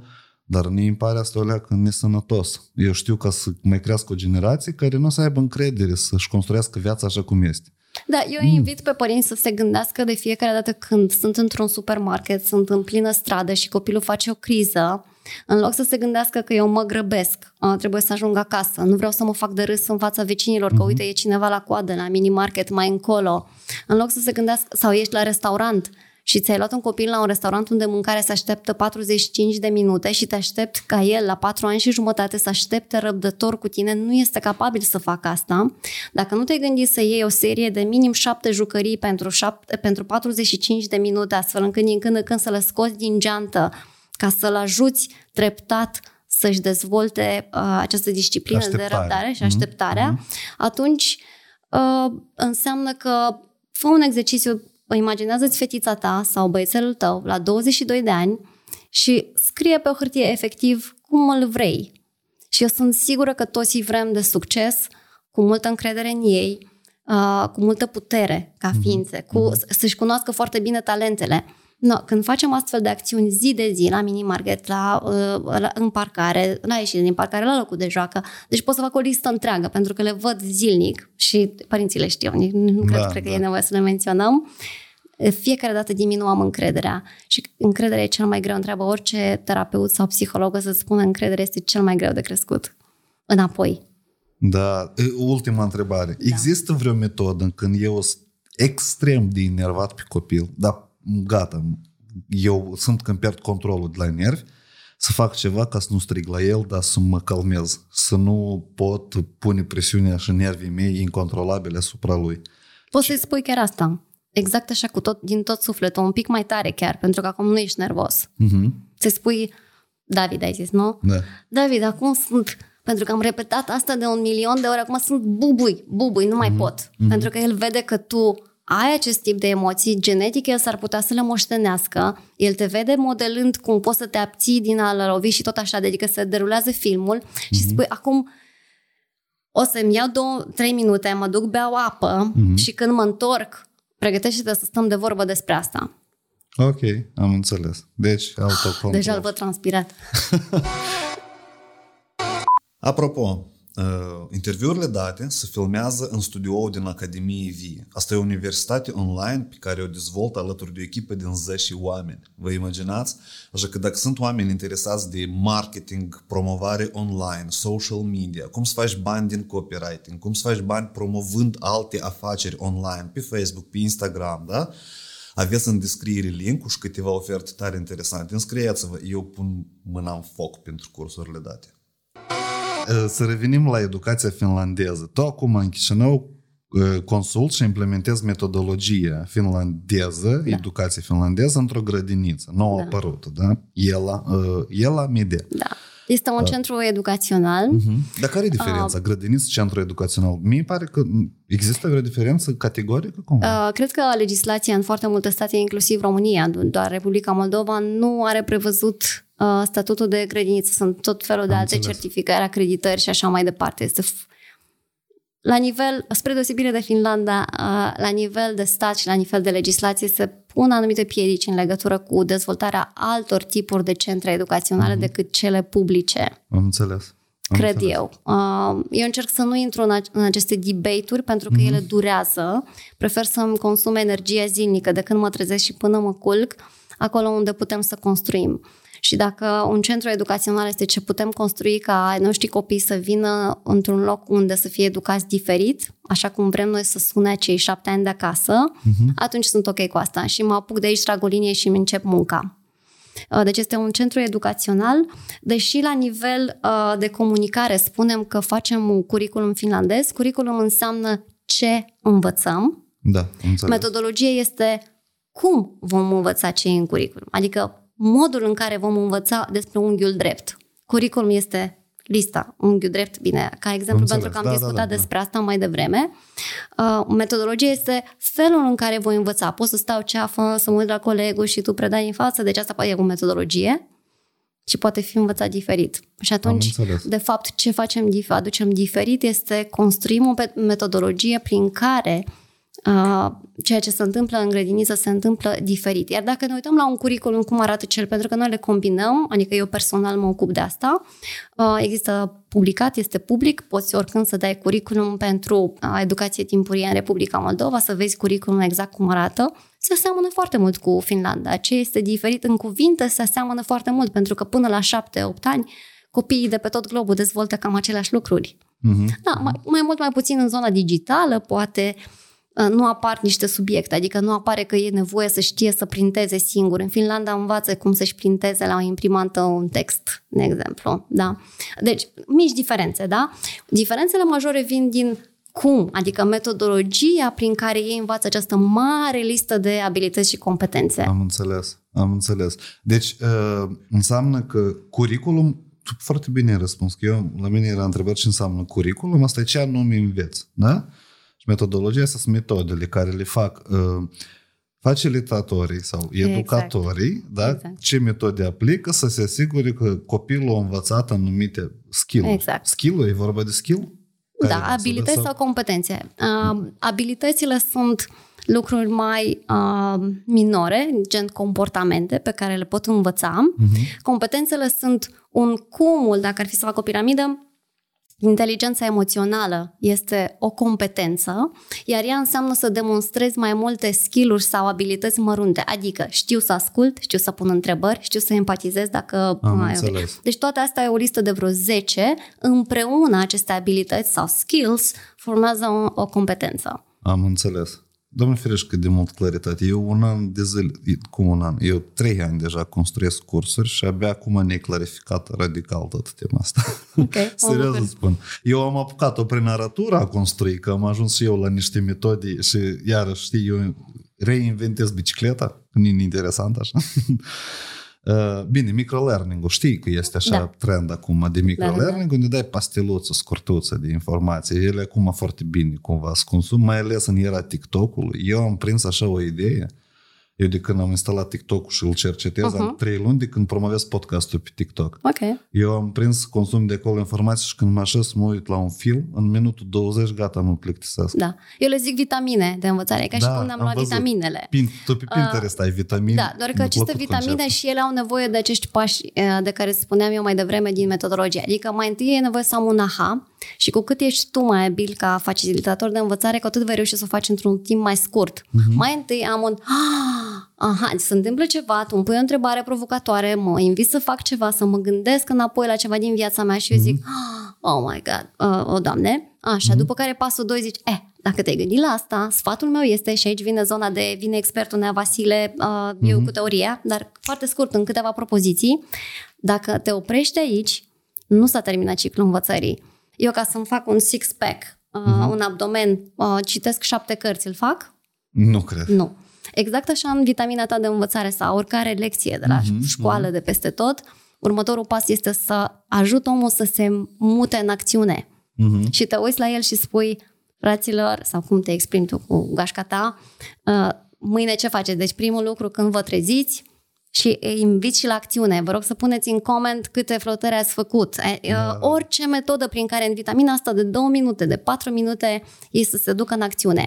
E, și mai e un pas, când repeți toate acestea de mai multe ori, ca într-un vals, 1, 2, 3, 1, 2, 3, 1, 2, 3, 1, 2, 3, de-abia atunci toate se mută în zona de competențe, obiceiuri, în uh, zeci de zile sau 3, 6, 9 luni, un an de zile, ca tu să spui că tu ești persoana respectivă, tu ești cu Specialist abdomenul sau sau, cu abdomen. specialist. Mhm. Da. Iar expert după 10.000 de ore încolo. Este o piramidă. Eu nu țin minte autorul, știu că citisem și mie mi-am, mi-am, am, am memorizat conceptul că este o piramidă de, iată, de abilități, de cunoștință. Prima este să te asiguri că ai acces la informații. Eu acum construiesc ca și afaceri acces la informații. Foarte ieftin, dar în masă. Să fac accesul. După asta trebuie să te asiguri că omul a însușit informația, astea sunt examenele.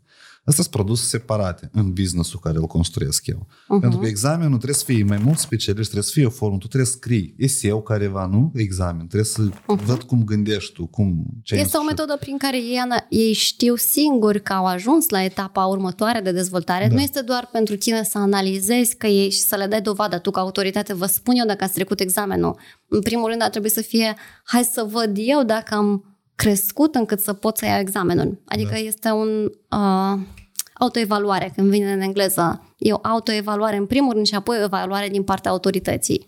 A, da, am înțeles. Și e de dorit ca sistemul ăsta de evaluare să fie independent, adică să nu depindă da, de autorități, de cumatrism Exact. sau variante. Și este a treia etapă da, în care e, tu te asiguri că omul poate implementa. Asta deja ține de a elabora un proiect careva. Exact. De Exact. exemplu, teza de licență, într-un Da. fel, da? Tu cumva, nici nu teza de licență. Da, e de licență. La universitate e teza de Da. licență? Sau teza um, masterat? Cred că toată lumea te-a înțeles ce vrei să Da, spui, ok. indiferent de cum se numește ea și în ce țară. Mhm. Uh, Cu ce nu sunt de acord din această schemă este această separare care în timp devine o separare în timp. Da. Adică o jumătate de an ne ocupăm de partea 1. Opa, aia, să vedem că avem toate resursele. Apoi mm. hai să facem Foarte partea lung, da? teoretică și apoi hai să facem uh, în sfârșit partea practică. Păi până ajungem la partea practică m-am plictisit, mai pierdut, nu mai am nicio nevoie, m-am săturat de facultate, nu văd niciun sens în toată treaba asta. Mm-hmm. Ce poți să faci este exact aceeași schemă, dar pe abilități sau competențe separat. Adică multe, multe, multe, multe, multe Da, și asta faci. lecții sau proiecte. Sau chiar în cadrul fiecărei micropastiluță, în șapte Exact. minute, ai dat partea asta, Exact, asta, asta, exact, exercițiu. exact. Da. Pentru că atunci sunt mereu acolo, știu că am Ok. evoluat și așa mai departe. Revenind la educația finlandeză, tu uh, cumva colaborezi cu, și- sau co- cooperezi deci, e, cu e, grădiniță din Finlanda? De exemplu, dacă tu implementezi metodologia în ELA, în cazul dat, da? Tu faci legătură dintre educatorii de acolo, ei vin cu careva expertiză, cum se întâmplă chestia asta? Eu vreau să înțeleg cât e de profund cuvântul finlandez în uh-huh. metodologie și în tot ce, ce se întâmplă în... Uh, Dacă, dacă uh, me- lucrurile merg bine așa cum merg, Mhm, uh, am foarte mulți prieteni în Finlanda și aș vrea să facem acest uh, tip de colaborare. Adică el este în plan, dar este într-un plan de 2 ani de zile. Mhm. Imediat acum nu putem face asta pentru că până la momentul respectiv e nevoie să implementăm multe alte lucruri minore Pregătire de să rutină. faci. Da, exact, înțeleg. să facem pregătirea pentru că e foarte natural. Adică uh, nu-ți imagina că ceea ce uh, fac finlandezii este atât de diferit. Inclusiv, ți-am spus, pe site-ul Ministerului Educației Republicii Moldova sunt foarte multe lucruri care sunt aproape un copy-paste din Finlanda. Doar că el, ele la nivel practic, cu fiecare educator care în loc să le implementeze așa cum știe și a învățat în facultate, e amită și o face în mod diferit. E vorba despre cum le implementăm De metodologie, nu? Exact, da, exact. Stai, că eu, eu abia acum, e că la eu am moment de aha. Nu e nevoie să vină un om din Finlanda. Eu am făcut workshop-uri înțeles. pentru educatori și profesori și învățători din toate țările nordice Mhm, cu metodologia pe care o predau și ziceau, oh, wow! Nu vă imaginați că uh, pe acolo alergă unicornii pe toate străzile. Stai un pic, dacă comparăm uh, uh, curiculumul din Moldova și curiculumul din uh, uh, Finlanda, da? Ele se seamănă tare Exact. și da, noi putem să facem o concluzie greșită că, păi, în Moldova educația e ca în Olanda. Exact. Dar, de fapt, concluzia că în Moldova educația nu e ca în Olanda se face în baza la analiză la metodologii. Cum predau profesorii noștri curiculum asta și cum predau profesorii din Olanda curiculum, Exact. da? Exact.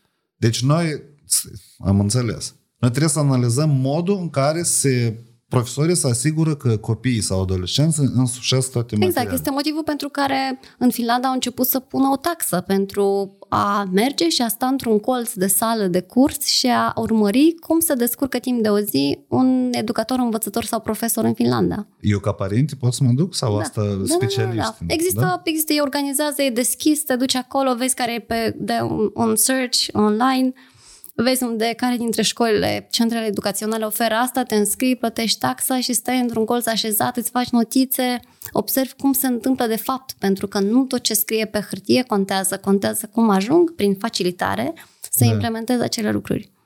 Și când ajung acolo, nu sunt șocată. Zic, ah, cât de simplu e. Este nevoie doar să te preocupi să faci lucruri simple, pe care ți le-am zis, în loc de prind 50 de bucăți de fișe cu bastonașe și dat copilului uh, mic să stea să facă toată ziua acolo ceva care durează minute în șir și habar nu am că e un creier care are funcții executive și care funcțiile executive se dezvoltă prin anumite tipuri de activități, eu îi dau niște fișe, că e mai simplu.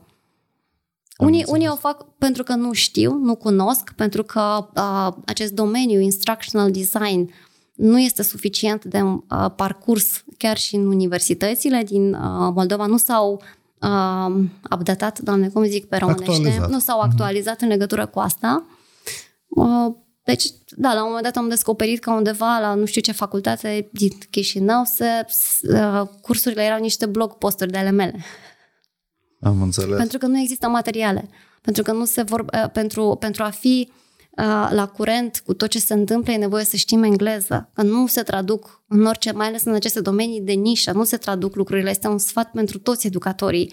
Oricât de mult nu v-ar plăcea engleza, e bine să știți măcar cât de cât, astfel încât să nu așteptați șapte ani până se hotărăște cineva să, tra- să traducă o lucrare care este esențială pentru meseria voastră. Mhm, mhm. Pentru mine asta este un avantaj și eu încerc să traduc, dar pe, în același timp nu-mi vine să traduc. Îmi vine mai degrabă să-i rog să învețe engleză cât Mhm. mai des. Pentru că este exact ca în uh, fabula cu peștele. Ce faci? Îi pescuiești peștele uh, omului sau îl înveți să pescuiască? Am înțeles.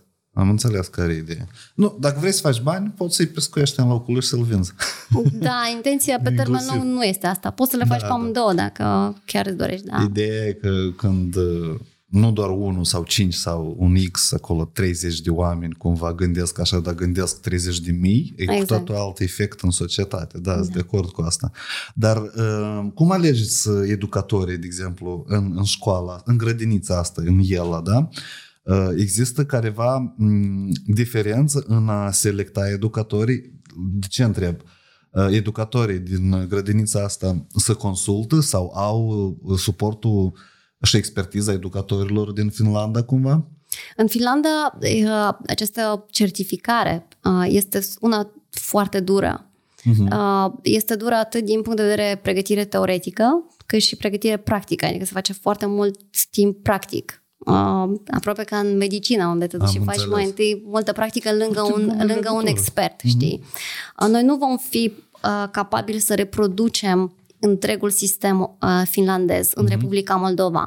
Sunt câteva elemente esențiale pe care uh, uh, le aducem într-o, într-un centru de genul ăsta și anume uh, educatori, selectăm educatori care au foarte multă experiență deja locală, care atunci când sunt urmăriți în locurile unde funcționează, lucrează astăzi, operează astăzi în uh, centre de copii, uh, au 80% din comportamentele necesare educației finlandeze și educatori tineri care nu au niciun pic din această experiență sunt în schimb foarte deschiși în a face educație nu așa cum au prins de undeva, ci mai degrabă sunt foarte deschiși în a face după cum fac acești vechi experți talentați, cărora le pasă, care știu 3D, 2D, adică toate elementele pe care le-am spus le pot demonstra cu ușurință și este o combinație și le preiau cu acești neuroni oglindă din comportamente.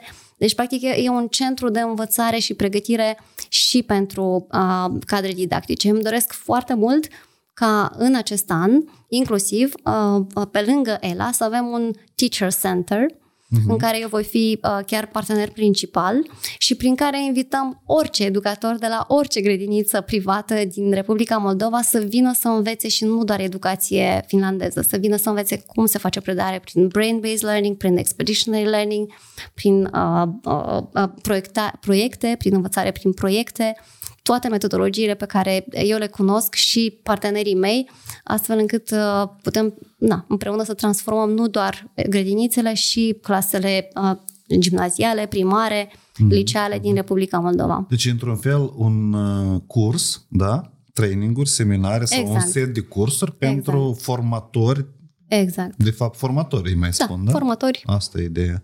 Exact. Interesant. Eu sunt pasionat foarte tare de, de chestia asta. Serios spun, eu nu știu, eu cred că cel mai bune abilități le am anume de profesor.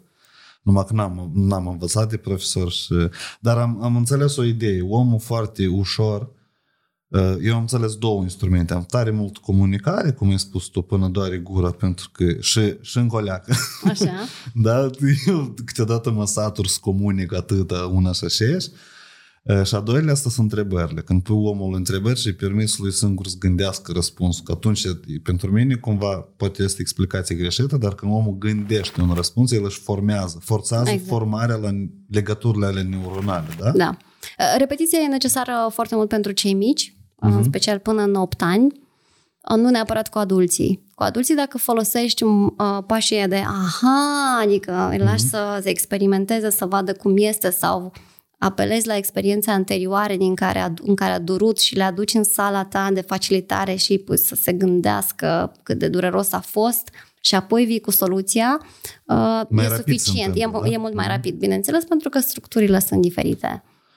Uite, aici, ca, ca un, un așa mic contraargument, ar fi că propaganda tot funcționează prin repetiție constantă și atunci în masă, dacă ei oamenii maturi, e mult mai simplu să le implementezi careva gânduri care acum se numesc mult dezinformare. Dacă spui Da, una de acord. și aceeași, de da, acord. cumva... Nu, nu zic că nu, nu funcționează, doar spun că pentru tine ca Da, facilitator da. într-o sală de curs nu o să faci propaganda. Da. Propaganda este pe pereți în toată țara. În masă. La curs Exact. exact. încep sunt oamenii care sunt interesați de subiect și pot pune critic întrebările. Asta Exact. e, deci sunt deschiși să, să se educe. Asta e ideea. Mhm.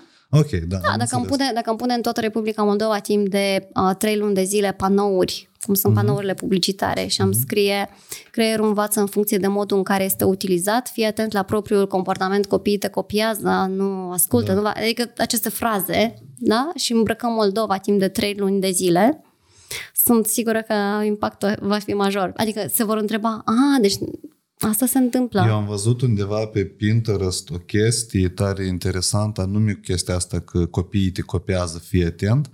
Și era ideea că tu dacă nu pui centura, nici copilul nu pui, nici nu Exact. înțelege de ce să o pune. Exact. Sunt prin, prin subiecte mai, mult mai sociale, să, co- să dramatizează subiectul ăsta. Exact. Și foarte campanii frumoase. Eu nu țin minte, era de o agenție de publicitate. Sunt foarte ușor de făcut, teoretic. Mhm. Întrebarea este, în avantajul cui este cine este interesat să le facă, pentru că noi le știm, doar că eu personal nu am fost rugată de niciodată, de nicio structură guvernamentală să consult în legătură cu asta.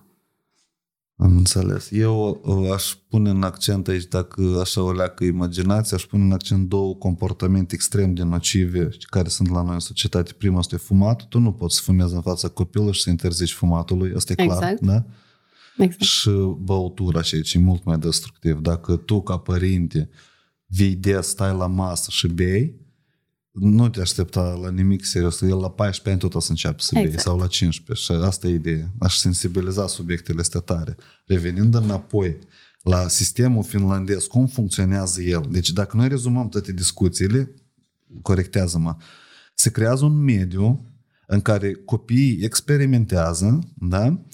Și prin, în urma anumitor experimente cu tot felul de factori externi, de la păhare până la oricare, uh-huh. cum ai spus tu, dat cu var, da? Uh, Ei fac anumite experimente, uh, tot asta se discută și datorită unor momente de aha, li se explică a- că anume așa funcționează lucrurile, da? Asta se poate dispus că asta e sistem finlandez sau cum, cum, ce- cum, cum impactează el și cum funcționează el în educația copiilor? Uh, Este, este parte din sistemul finlandez. Sistemul finlandez vine cu mai multe uh, cadouri pentru omenire. Unul dintre ele și care este mai important decât ăsta, dar noi asta putem aduce în Republica Moldova, este autonomia prin care uh, funcționează. Și anume, la nivel de stat uh, se reglementează uh, valorile, uh, cum respectăm uh, uh, safety and security, sig- siguranța copiilor și așa mai departe, dar atât. Apoi există curriculum la nivel municipal. Fiecare, Helsinki are propriul curriculum. Adică există autonomia de a decide ce vrei să se învețe în centrele uh, educaționale Strict în care țin regiunea de aia. tine. Exact. Apoi, Helsinki zice, nu e ăsta copy-paste de aici. Noi vă dăm doar niște principii generale, valori, uh, câteva idei, iar voi la nivel de centru vă faceți propriul și nu există inspectori școlari. Deci întregul sistem este diferit. Sunt lucruri pe care noi le putem aduce imediat în România, în Republica Moldova, Lituania sau în alte zone. Sunt lucruri pe care nu o să putem. Eu personal nu am cum, nu am puterea să fac schimbarea asta în Republica Moldova uitându-mă, scanând ca într-un uh-huh. scanner tot ce înseamnă educație în Finlanda, aduc în țară cât de mult pot posibil și aici vine foarte mult metodologia, pentru că la nivel de metodologie rezultatele pe care le voi avea vor fi unele mai bune decât metodologia pe care o folosește statul prin metodele sale tradiționale. Mhm. Ajungem și noi să mergem în, 3, în 2D cu copiii în acest uh, centru educațional. Uh-huh. Vor face și ei bastonașe, vor face și ei linii și puncte, vor desena și ei și vor rezolva probleme. Doar că pentru ei problema respectivă va conta. Am avut pe timp de pandemie mii de întâlniri cu copiii în online, de toate vârstele, pentru că eram închisă în casă și am oferit această posibilitate pro bono. Și pe unii dintre ei întrebam, pe cei mai măricei, de exemplu, zic, mai băieți a, și fete, Ia vă întoarceți un pic așa la cameră, către camera voastră și îmi spune și mie unde este teorema lui Pitagora în casa voastră? Se uitau așa, cum adică? Pe unde e? Există în viața reală? Ah, Par n-am, adică de ce? Păi să o scoatem atunci din curriculum. O scoatem? Și ei erau așa, un pic scuturați. No, pentru data viitoare, uh, hai să discutăm să vedem, merită scoasă de pe toată planeta, de, din, de, dar de peste tot din toate țările teorema lui Pitagora, că la ce ne folosește dacă nu avem nicăieri, adică chiar e pe bune? Mamă, și veneau după aia data viitoare, adică erau așa un pic scuturați și veneau. Nu, că mi-a zis tata că acoperișul, că nu știu ce, știi? Și venea fiecare, așa se întâmplă pentru orice. Deci Am asta, înțeles. acest gen de întrebări nu au acești copii. Nu se întreabă de ce trebuie să stau toată ziua în scaun lipit aici și să fac. Vreau să vin la uh, centru. Dă încă o explicație tare interesantă. Mulți spun că n-are rost să învățăm m, integralele. Uh-huh. Dacă niciodată nu le-am aplicat în viață. Eu, moldovenul, moldovanul, cea mai populară frază care? Important e să pot scriu și citea să, să calculez bani, să număr bani. E ca să idee tare populară în Moldova. Dacă m-am învățat școala să număr bani, e foarte bine. Stai, Olea, că tu trebuie să te înveți să-i faci mai întâi. Da. Bun, ideea e că integralele, care e funcția integralelor în sistemul educațional? De ce nu Uh, învățăm? Habar nu am. Deci nu Da, știu să-ți știu. răspund la această Ok. întrebare. Ce știu să-ți spun este că la nivel internațional, în forumurile internaționale unde se discută despre curriculum uh, pentru tot globul, Mhm. uh, există dezbateri uh, despre ce conținuturi, asta este un conținut, Da, da? da, ce da, da. conținuturi merită să mai păstrăm și ce merită să scoatem pentru că tehnologia ne ajută și să le înlocuim și să le păstrăm pentru cei care se specializează în domeniile respective. Am înțeles. Am și, de înțeles. exemplu, în Cluj, la școala în care am lucrat anul trecut, am ales să lucrăm cu un curriculum din New York, pentru că el a fost updatat în 2017 și s-au scos mare parte din conținuturile inutile pe care le menționezi tu și s-au introdus mai multă practică în legătură cu restul de conținuturi. Adică s-a creat timp pentru că asta nu au uh, la stat, în uh, școlile publice, asta nu au educatorii talentați care știu foarte bine ce spun eu. Nu au nevoie de mine să facă training, ei știu despre ce vorbesc. Doar că sistemul cu această multitudine de conținuturi care trebuie parcursă pentru că va apărea în examen în fișa copilului, nu îmi permite să fac experimentele ca timp. În 45 de minute, ori 95 de 45 de minute într-un an, am foarte multe tipuri de integrame și alte lucruri și nu am timp să fac aceste exerciții, să ies să fac cu var. Aici vine problema c- cea mai mare. Mm-hmm. Și atunci lucrez foarte mult și prin ONG-uri în, la nivel uh, de școli publice și în forumuri internaționale unde stăm și negociem uh, ce poate fi scos, adăugat ca să creăm spațiu pentru proiecte. Tare, e foarte e inspirațional. Mine discuțiile despre educație tare mă inspiră, tati. Dar tu ai putea uh, consulta Ministerul, de exemplu, învățământului la nivel de metodologie de țară? Tu ai experiență mare, da? Cât, cât ai spus că ai experiență în tot domeniul ăsta Pentru, de pentru educație? educație nu sunt, în educație nu sunt de atât de mult timp, probabil doar vreo șapte ani de zile. Aha. Uh, 20 Păi în nu, asta total e peste ca și 10.000 learning. de ore, nu? da, este. Uh, cu mare plăcere aș face. Iar dacă sunt momente în care mă simt depășită, există o listă întreagă de mentori la care apelez, pentru că niciunul dintre noi nu este uh, format complet. Întotdeauna Da. pot apărea lucruri care te depășesc. Uh, din momentul în care deja ești deschis să lucrezi în echipă, nu doar eu sunt ministru, eu am grupul, ci Da. da. adun oameni din diverse zone cu care pot pe bune să mă consult ca să iau cele mai bune decizii. Uh, Asta se, ar trebui să se întâmple la nivel de orice, de clasă. Fiecare, e adevărat, mai ții minte, ai zis tu că, se ne, că sunt diferiți copii, suntem foarte diferiți, genetic, suntem construiți diferit, dar fiecare dintre noi e un asset, cum să spunem pe românește, e Un fel de set de abilități unice, da? Asta, nu. Exact. Da, adică cam da, cam ești, așa. ești un cadou într-o echipă. Mhm. S-ar putea să fii cel mai încet sau să fii gică contra din natura ta. Ești un cadou pentru echipa respectivă dacă nu mai există alți șapte gică contra. Mhm, mhm, am înțeles. Am înțeles. Asta într-o, într-o formă de gândire în care toți se deschiși și să acceptă că dacă dai în, Da, într-un și grup în, care, din asta... și în care explici copilului cum contribuie. Da. Dar noi de multe ori, dacă el nu este obedient, supus Mhm. și este gică contra, îi spunem, îl catalogăm obraznicul clasei și el rămâne cu obraznicul în loc să știe că el poate să contribuie Mhm. și numai știind asta și așteaptă rândul.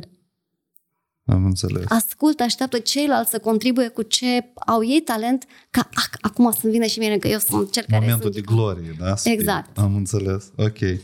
Um, Așa. Bun, dar uite-te, eu am văzut, pur și simplu, am intrat pe site, că am, am văzut că este site la gă- centrul ăsta educațional, să-i spunem și grădiniță, că tot să înțeleagă mai bine oamenii. Uh, el are acum în septembrie uși deschise anunțate, da? Să înțeleg, până, până în septembrie acolo nu mai venit oameni. Acum e prima dată când se adună părinții. Uh, bă, da, ne-am adunat, Ah, au fost, uh, ne-am da? adunat pentru că um, am făcut câteva teste, um, am, am adus uh, niște părinți cu copii să, ved- să, să vadă cum lucrez eu, de exemplu, mhm. cu ei diferit, ce înseamnă anumite tipuri de exerciții uh, și ne-am adunat acolo, dar pentru că încă era nevoie de lucru la spațiu, că se E lucrează clar, ca, da. în orice, ca în orice afacere, uh, cu întârzieri, cu de toate. Deci, din punct de vedere afacere, este ca orice alta. Dacă ești businessman, uh, uh, cred că se știe despre Da, ce povestim. Uh, Dar a fost nevoie să facem uh, genul ăsta de lucru pentru că uh, eu am nevoie să testez. Este ca un pilot, știi, Da, să, da, să știi da, cum da. funcționează lucrurile. Și câți, uh, câți copii o să, o să găzduiască grădinița? Cam despre ce grup e, e vorba? Sperăm să fie măcar 75. 75, da? Da. Adică sunt... Și să înțeleg, mai este un lucru. Sistemul finlandez uh, e pentru prima dată să aduce în Chișinău? Sau mai sunt? Sau care e di- diferența? Ce, ce e diferit? Uh, Prin căutările mele, uh, atunci când am cercetat piața, am văzut că există mențiuni de liceu, moldo-finlandez și așa mai departe. Uh, Dar eu merg mai departe de uh, ce scrie pe un site uh, sau ce spunem la nivel declarativ. Oi, Important, asta avem probleme cu asta. uh, important este, asta este uh, motivul pentru care vrem să vină părinții să vadă ce se întâmplă, uh-huh. pentru că și eu când ajung să uh, văd o, o școală, am o fișă și din momentul în care ajung la o poartă, deja analiza a început. Unde este fișa? Ce se întâmplă? În care parte se află? Unde îmi pun lucrurile? Unde opresc părinții? Unde stă mașina? Cât de organizată este parcarea? Sunt milioane, cum este folosit tavanul în grădiniță, cum sunt folosiți pereții, unde stau scaunele, cât de accesibil este. Deci e o listă întreagă. Și în momentul în care m-am plimbat și am intrat și am văzut unde este cine, cum se organizează, pot spune de la poartă dacă Am este înțeles. finlandez sau nu. Am înțeles. Adică în momentul în care tu scrii uh, nu spunem, asta se referă la multe afaceri, că Da. suntem uh, primii sau unicii în Moldova care facem asta, de fapt, haideți să Da. verificăm dacă este. Ad Exact. argumente. Exact. Adică ideea e că se declară, dar nu se argumentează. Sau argumentele, se spune, dar nu se face așa. Asta Exact. tot e diferența. Ok. Pe, eu înțeleg că pentru orice proces uh, există o perioadă în care el se formează.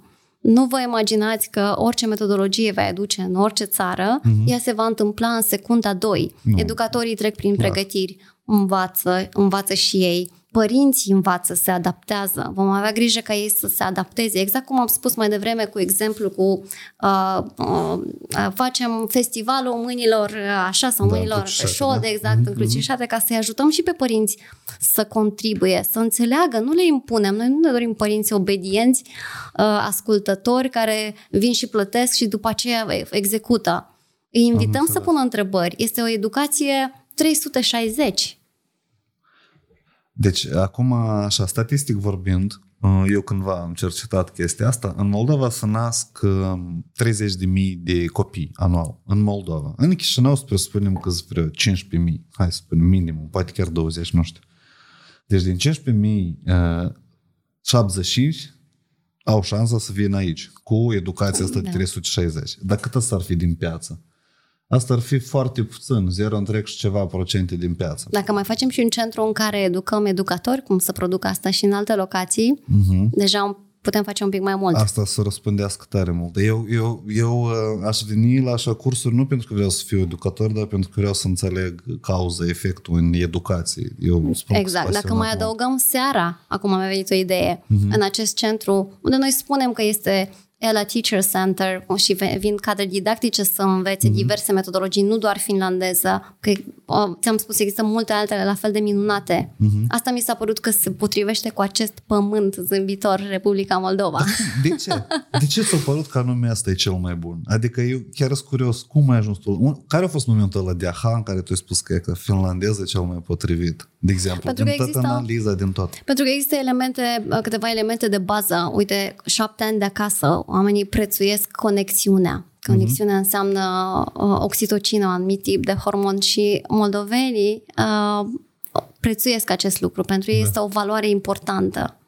So, uh, și aspectul social, Exact, cred că, da? exact. Anume socialismul Apoi, exact. în Finlanda și e social, socialism în Finlanda, cred. Nu Sau- i-aș spune socialism, Ok, dar, ei, democratic. dar, ei, dar ei sunt, uh, apreciază comunitățile. Și la noi Am, la fel, ok. doar că nu sună tot atât de fancy. Da? E mai ca la țară, noi râdem de aspectele astea, dar acea mămăligă tăiată împreună, Șezătoare, împărțită, da. exact, uh, se seamă. Deci ele doar au culori diferite, dar e un element esențial. Un altul esențial este apropierea față de natură.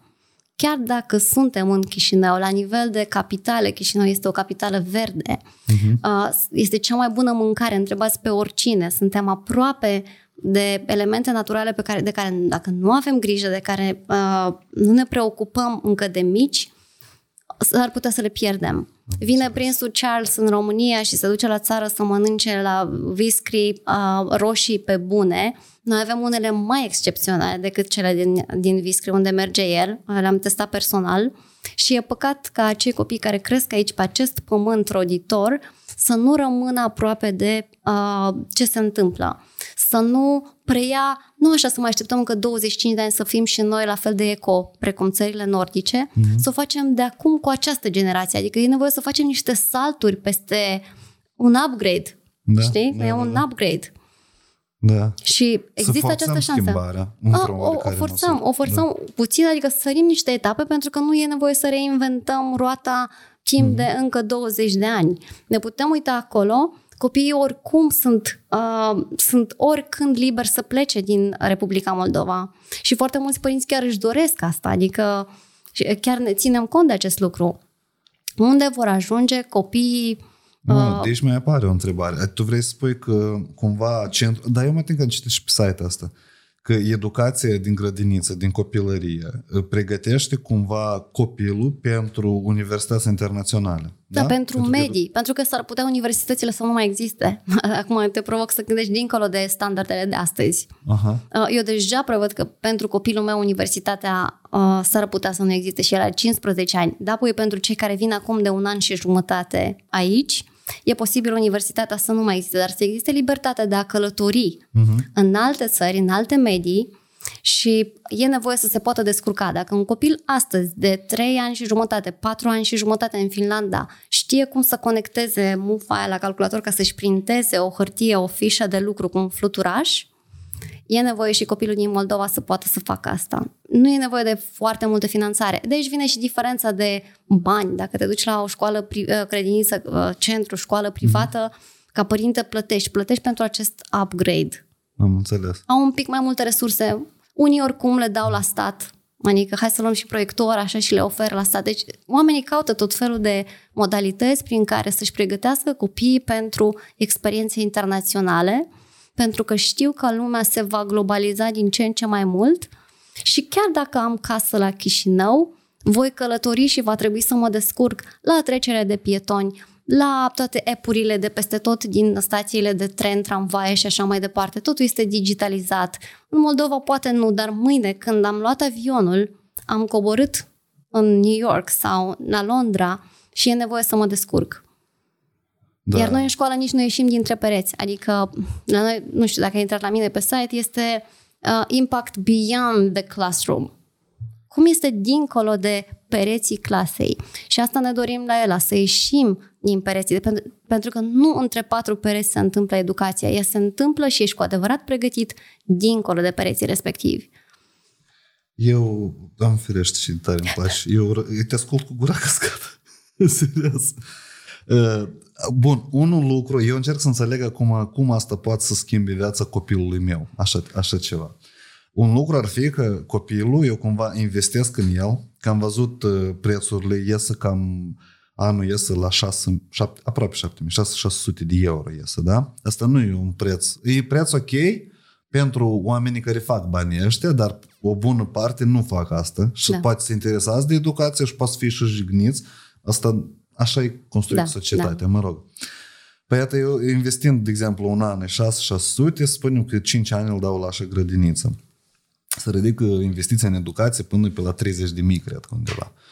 Acum încerc să înțeleg că eu îi dau o alternativă de a înțelege lumea internațională mai mare. Dar uh-huh. eu acum 2 ani în urmă, în pandemie, am înțeles cât e de important să gândești global, nu doar local. Eu numai pandemie m-a făcut să înțeleg stai că eu mă gândesc la cum și erou în satul meu, dar satul meu nu are hotare deloc. Toți oamenii s-au confruntat cu aceeași problemă concomitent.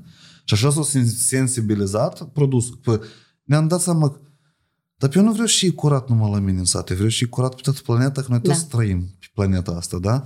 Și atunci copilul cumva se pregătește pentru viitorul ăsta. Mai sunt careva căi care dă ce oportunități mai dă, cu ce, hai altfel spun, cu ce iese copilul diferit decât ar continua să se educe într-un sistem eca moldovenesc, clar, de educație de asta clasică, da? Mai sunt careva m- uh, diferențiatori tare evidențiați, de exemplu? Unul l-am menționat mai devreme, este își dorește să vină sau înțelege, chiar dacă despărțirea de persoana dragă, mama, tati, mm-hmm. este grea, uh, îi place să vină pentru că descoperă, pentru că curiozitatea este satisfăcută, pentru că nu stă în lucruri care nu îi se potrivesc timp de 8 ore, 6 ore sau chiar la... Pro- deci, deci el vrea să ajungă El vrea să ajungă, chiar dacă despărțirea efectivă este greoaie, pentru că mm-hmm. este și asta un moment de, uh, de, de dezvoltare, da, exact, da. din teoria atașamentului și uh, educatorii știu Uh, cum se întâmplă lucrurile și e nevoie să ajute, deci lăsând asta la o parte,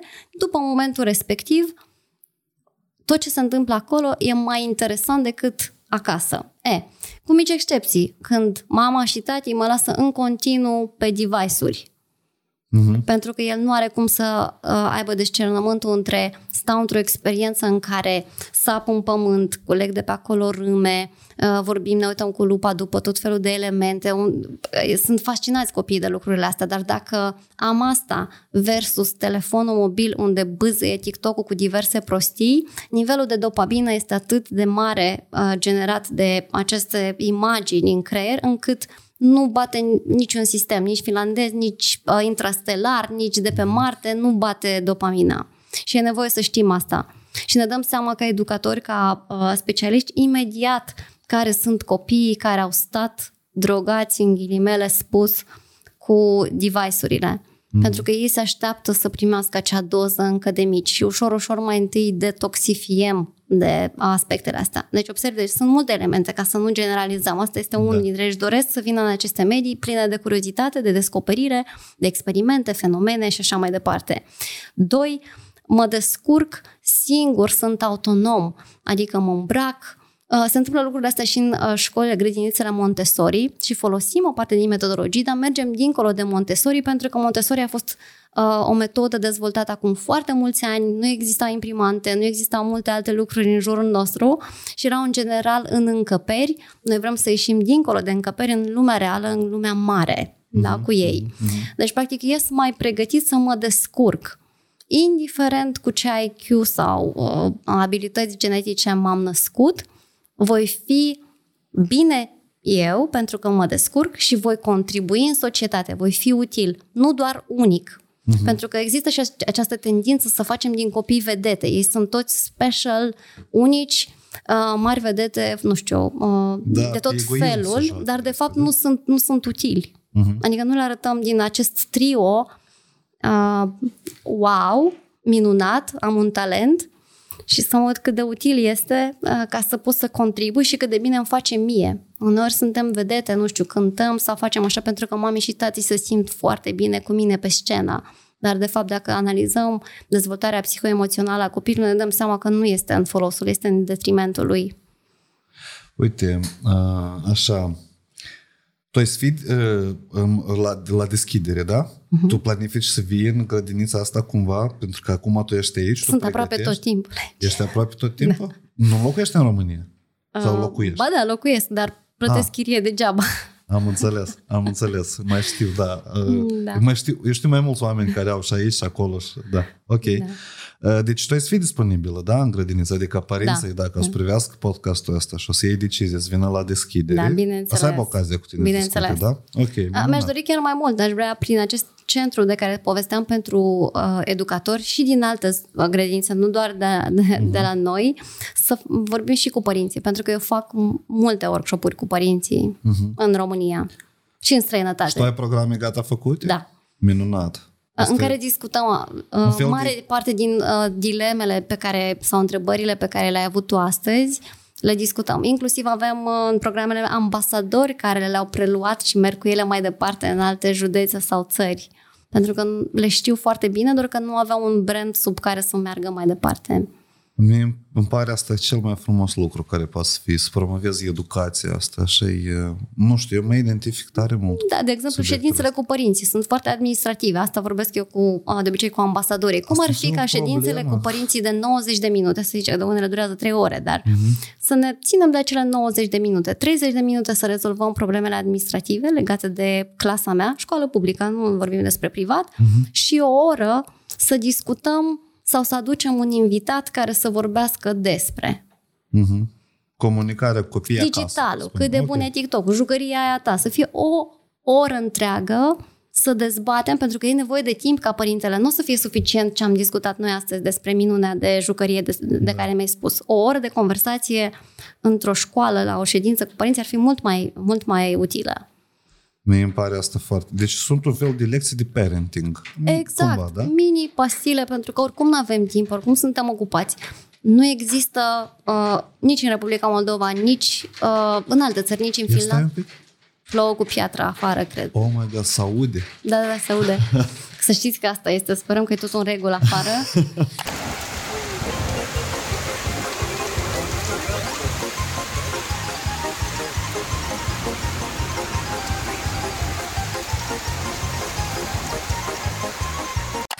Um, unde ai auzit tu despre Academia de Parenting, care e obligatorie înainte să devii părinte, așa cum este când îți iei carnetul de condus? Oh, eu chiar aș vrea să fie așa și impus de lege. Aș vrea să fie impus, controlat de stat. Ca înainte, sau cel puțin de-am dat că ai sarcină, apăsai șase luni, educă-te. Pentru că la noi mulți, copii, mulți copii nasc copii. da? Da. Și asta e o problemă mare. Mulți spun că e bine că de mic copil l-ai crescut și la 30 de ani ești fată frumoasă. Dar nu, sunt uh, multe păreri din Da. astea. Da, deocamdată se fac, dar uh, da, uh, eu n-aș vrea să fie nimic impus. Mi-aș dori să deschidem cât mai multe, să le promovăm și aici Finlanda face lucruri diferite, adică invită părinții la aceste cursuri de parenting și se promovează la nivel de țară. Vino aici, informează de fă cursul ăsta. Eu am făcut înainte să devin mamă în școală mămicilor. Nu știu de ce nu era și a tăticilor, dar da, luăm Ia și că noi pas asta cu între- pas. Pentru că pe trend este, bă, gata, nu e patriarhat. e Aici la Chișinău matriarhatul cum vine. e? Direct și mama și tata vin la cursuri sau nu se fac cursuri? A, Nu știu, uite, ideea e despre parteneri și copii, eu sunt divorțat, da? Și eu ori mă duc eu, ori să duc și Sabina, de exemplu. Eu odată am fost numai la adunări și Ok. eu m-am înnervat. Eu, uh, m- noi 40 de minute uh, ne-am încălșit în comunicare ca să decidem la urmă dăm sau nu dăm bani. Asta e clar. Nu Ok. e clar, da? Asta e realitatea din Da, da, educație. da, da, N-avem, da, da. Nici n-am ce ascunde. Mă rog, asta e. Uh, la care unicul meu reproș a fost de ce să nu rezolvăm noi asta deodată în primele 5 minute? De ce trebuie să Exact. stau 40 de minute să discute oamenii tot ce ei și vor și nu vor? Dacă eu, pentru mine ora asta e foarte importantă. Da. Păi vrei bani de la mine, spune câți, pentru ce? Ok, gata, s-a rezolvat. Este, dar acum despre copilul meu putem să discutăm sau Exact, nu? Da? da. Asta e ideea. Uh, Bun. Uh, Mie adunările nu ne-au plăcut deloc. Efectiv, să discut uh, a cui copil e mai rău, a cui copil trebuie scuturat, uh, și cu copiii și ești cu părinții și deci e, constructiv nimic. Eu am, am primit un disconfort foarte mare de la adunările cred. de părinți și eu nu văd sens în ele, în, în forma în care ele sunt acum. Eu pot să, ni poate pe chat să înscrie profesoara dacă trebuie bani de, nu știu, de Te cred. uh, reparație. Mă rog, eu cred că statul trebuie să aibă grijă de asta, dar dacă asta e situația, asta e. Și să nu-mi consume timpul. N-am avut nicio experiență pozitivă de tipul Da. ăsta. Asta e motivul pentru care este foarte greu să adunăm uh, părinții în centre de învățare, pentru că ei nici nu-și imaginează cum este să fii un părinte mai bun prin a învăța ce alte mo- metode există. Da. Uh, unii, uh, nu toți, sunt foarte mulți care ascultă podcasturi de parenting, adică sunt curioși, măcar în timpul ăla când conduci, uh-huh. uh, știi, îl folosesc ca să aflu diverse metode. Uh, problema intervine atunci când, chiar dacă ești informat, citești cărți, uh, problema intervine atunci când vrei să implementezi. Uh-huh. Pentru că, și în general, se, se alunecă așa din a fi autoritar, uh, strig mai tare sau spun direct ce să faci să fac în locul tău, sau te uh, manipulez sau așa, mm-hmm. sau negociez. Uh, nu vreau să dau pedepse, nu vreau să fac recompense și dacă nu am niciuna din astea, nu am nicio soluție, ce fac? Devin permisiv. Îl las să facă cum vrea el. Deci niciuna, nici autoritar, nici permisiv nu este bine. E bine metoda de mijloc unde chiar am tehnici.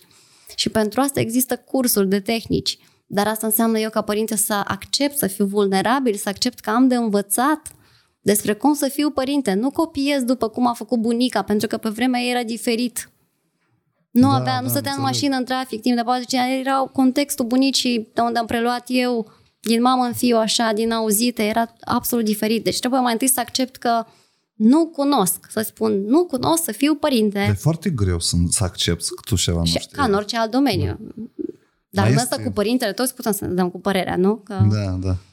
Mai este un sentiment cu care e foarte greu de lucrat, asta e sentimentul de proprietate asupra copilului.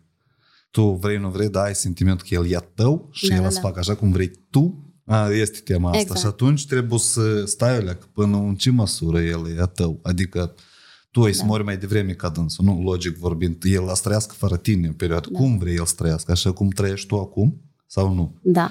Uh, uh, eu aș ruga acum, cred că aici semnăm uh, primul lucru.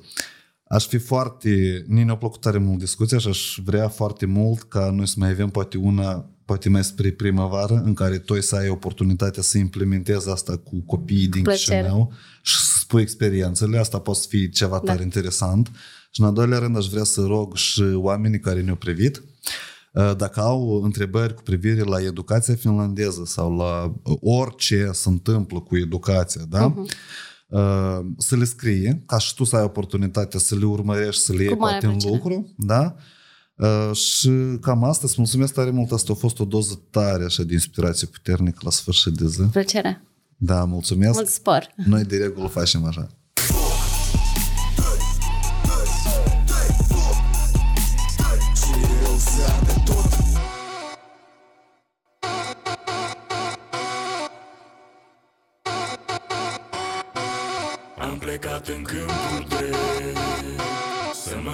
Plecat în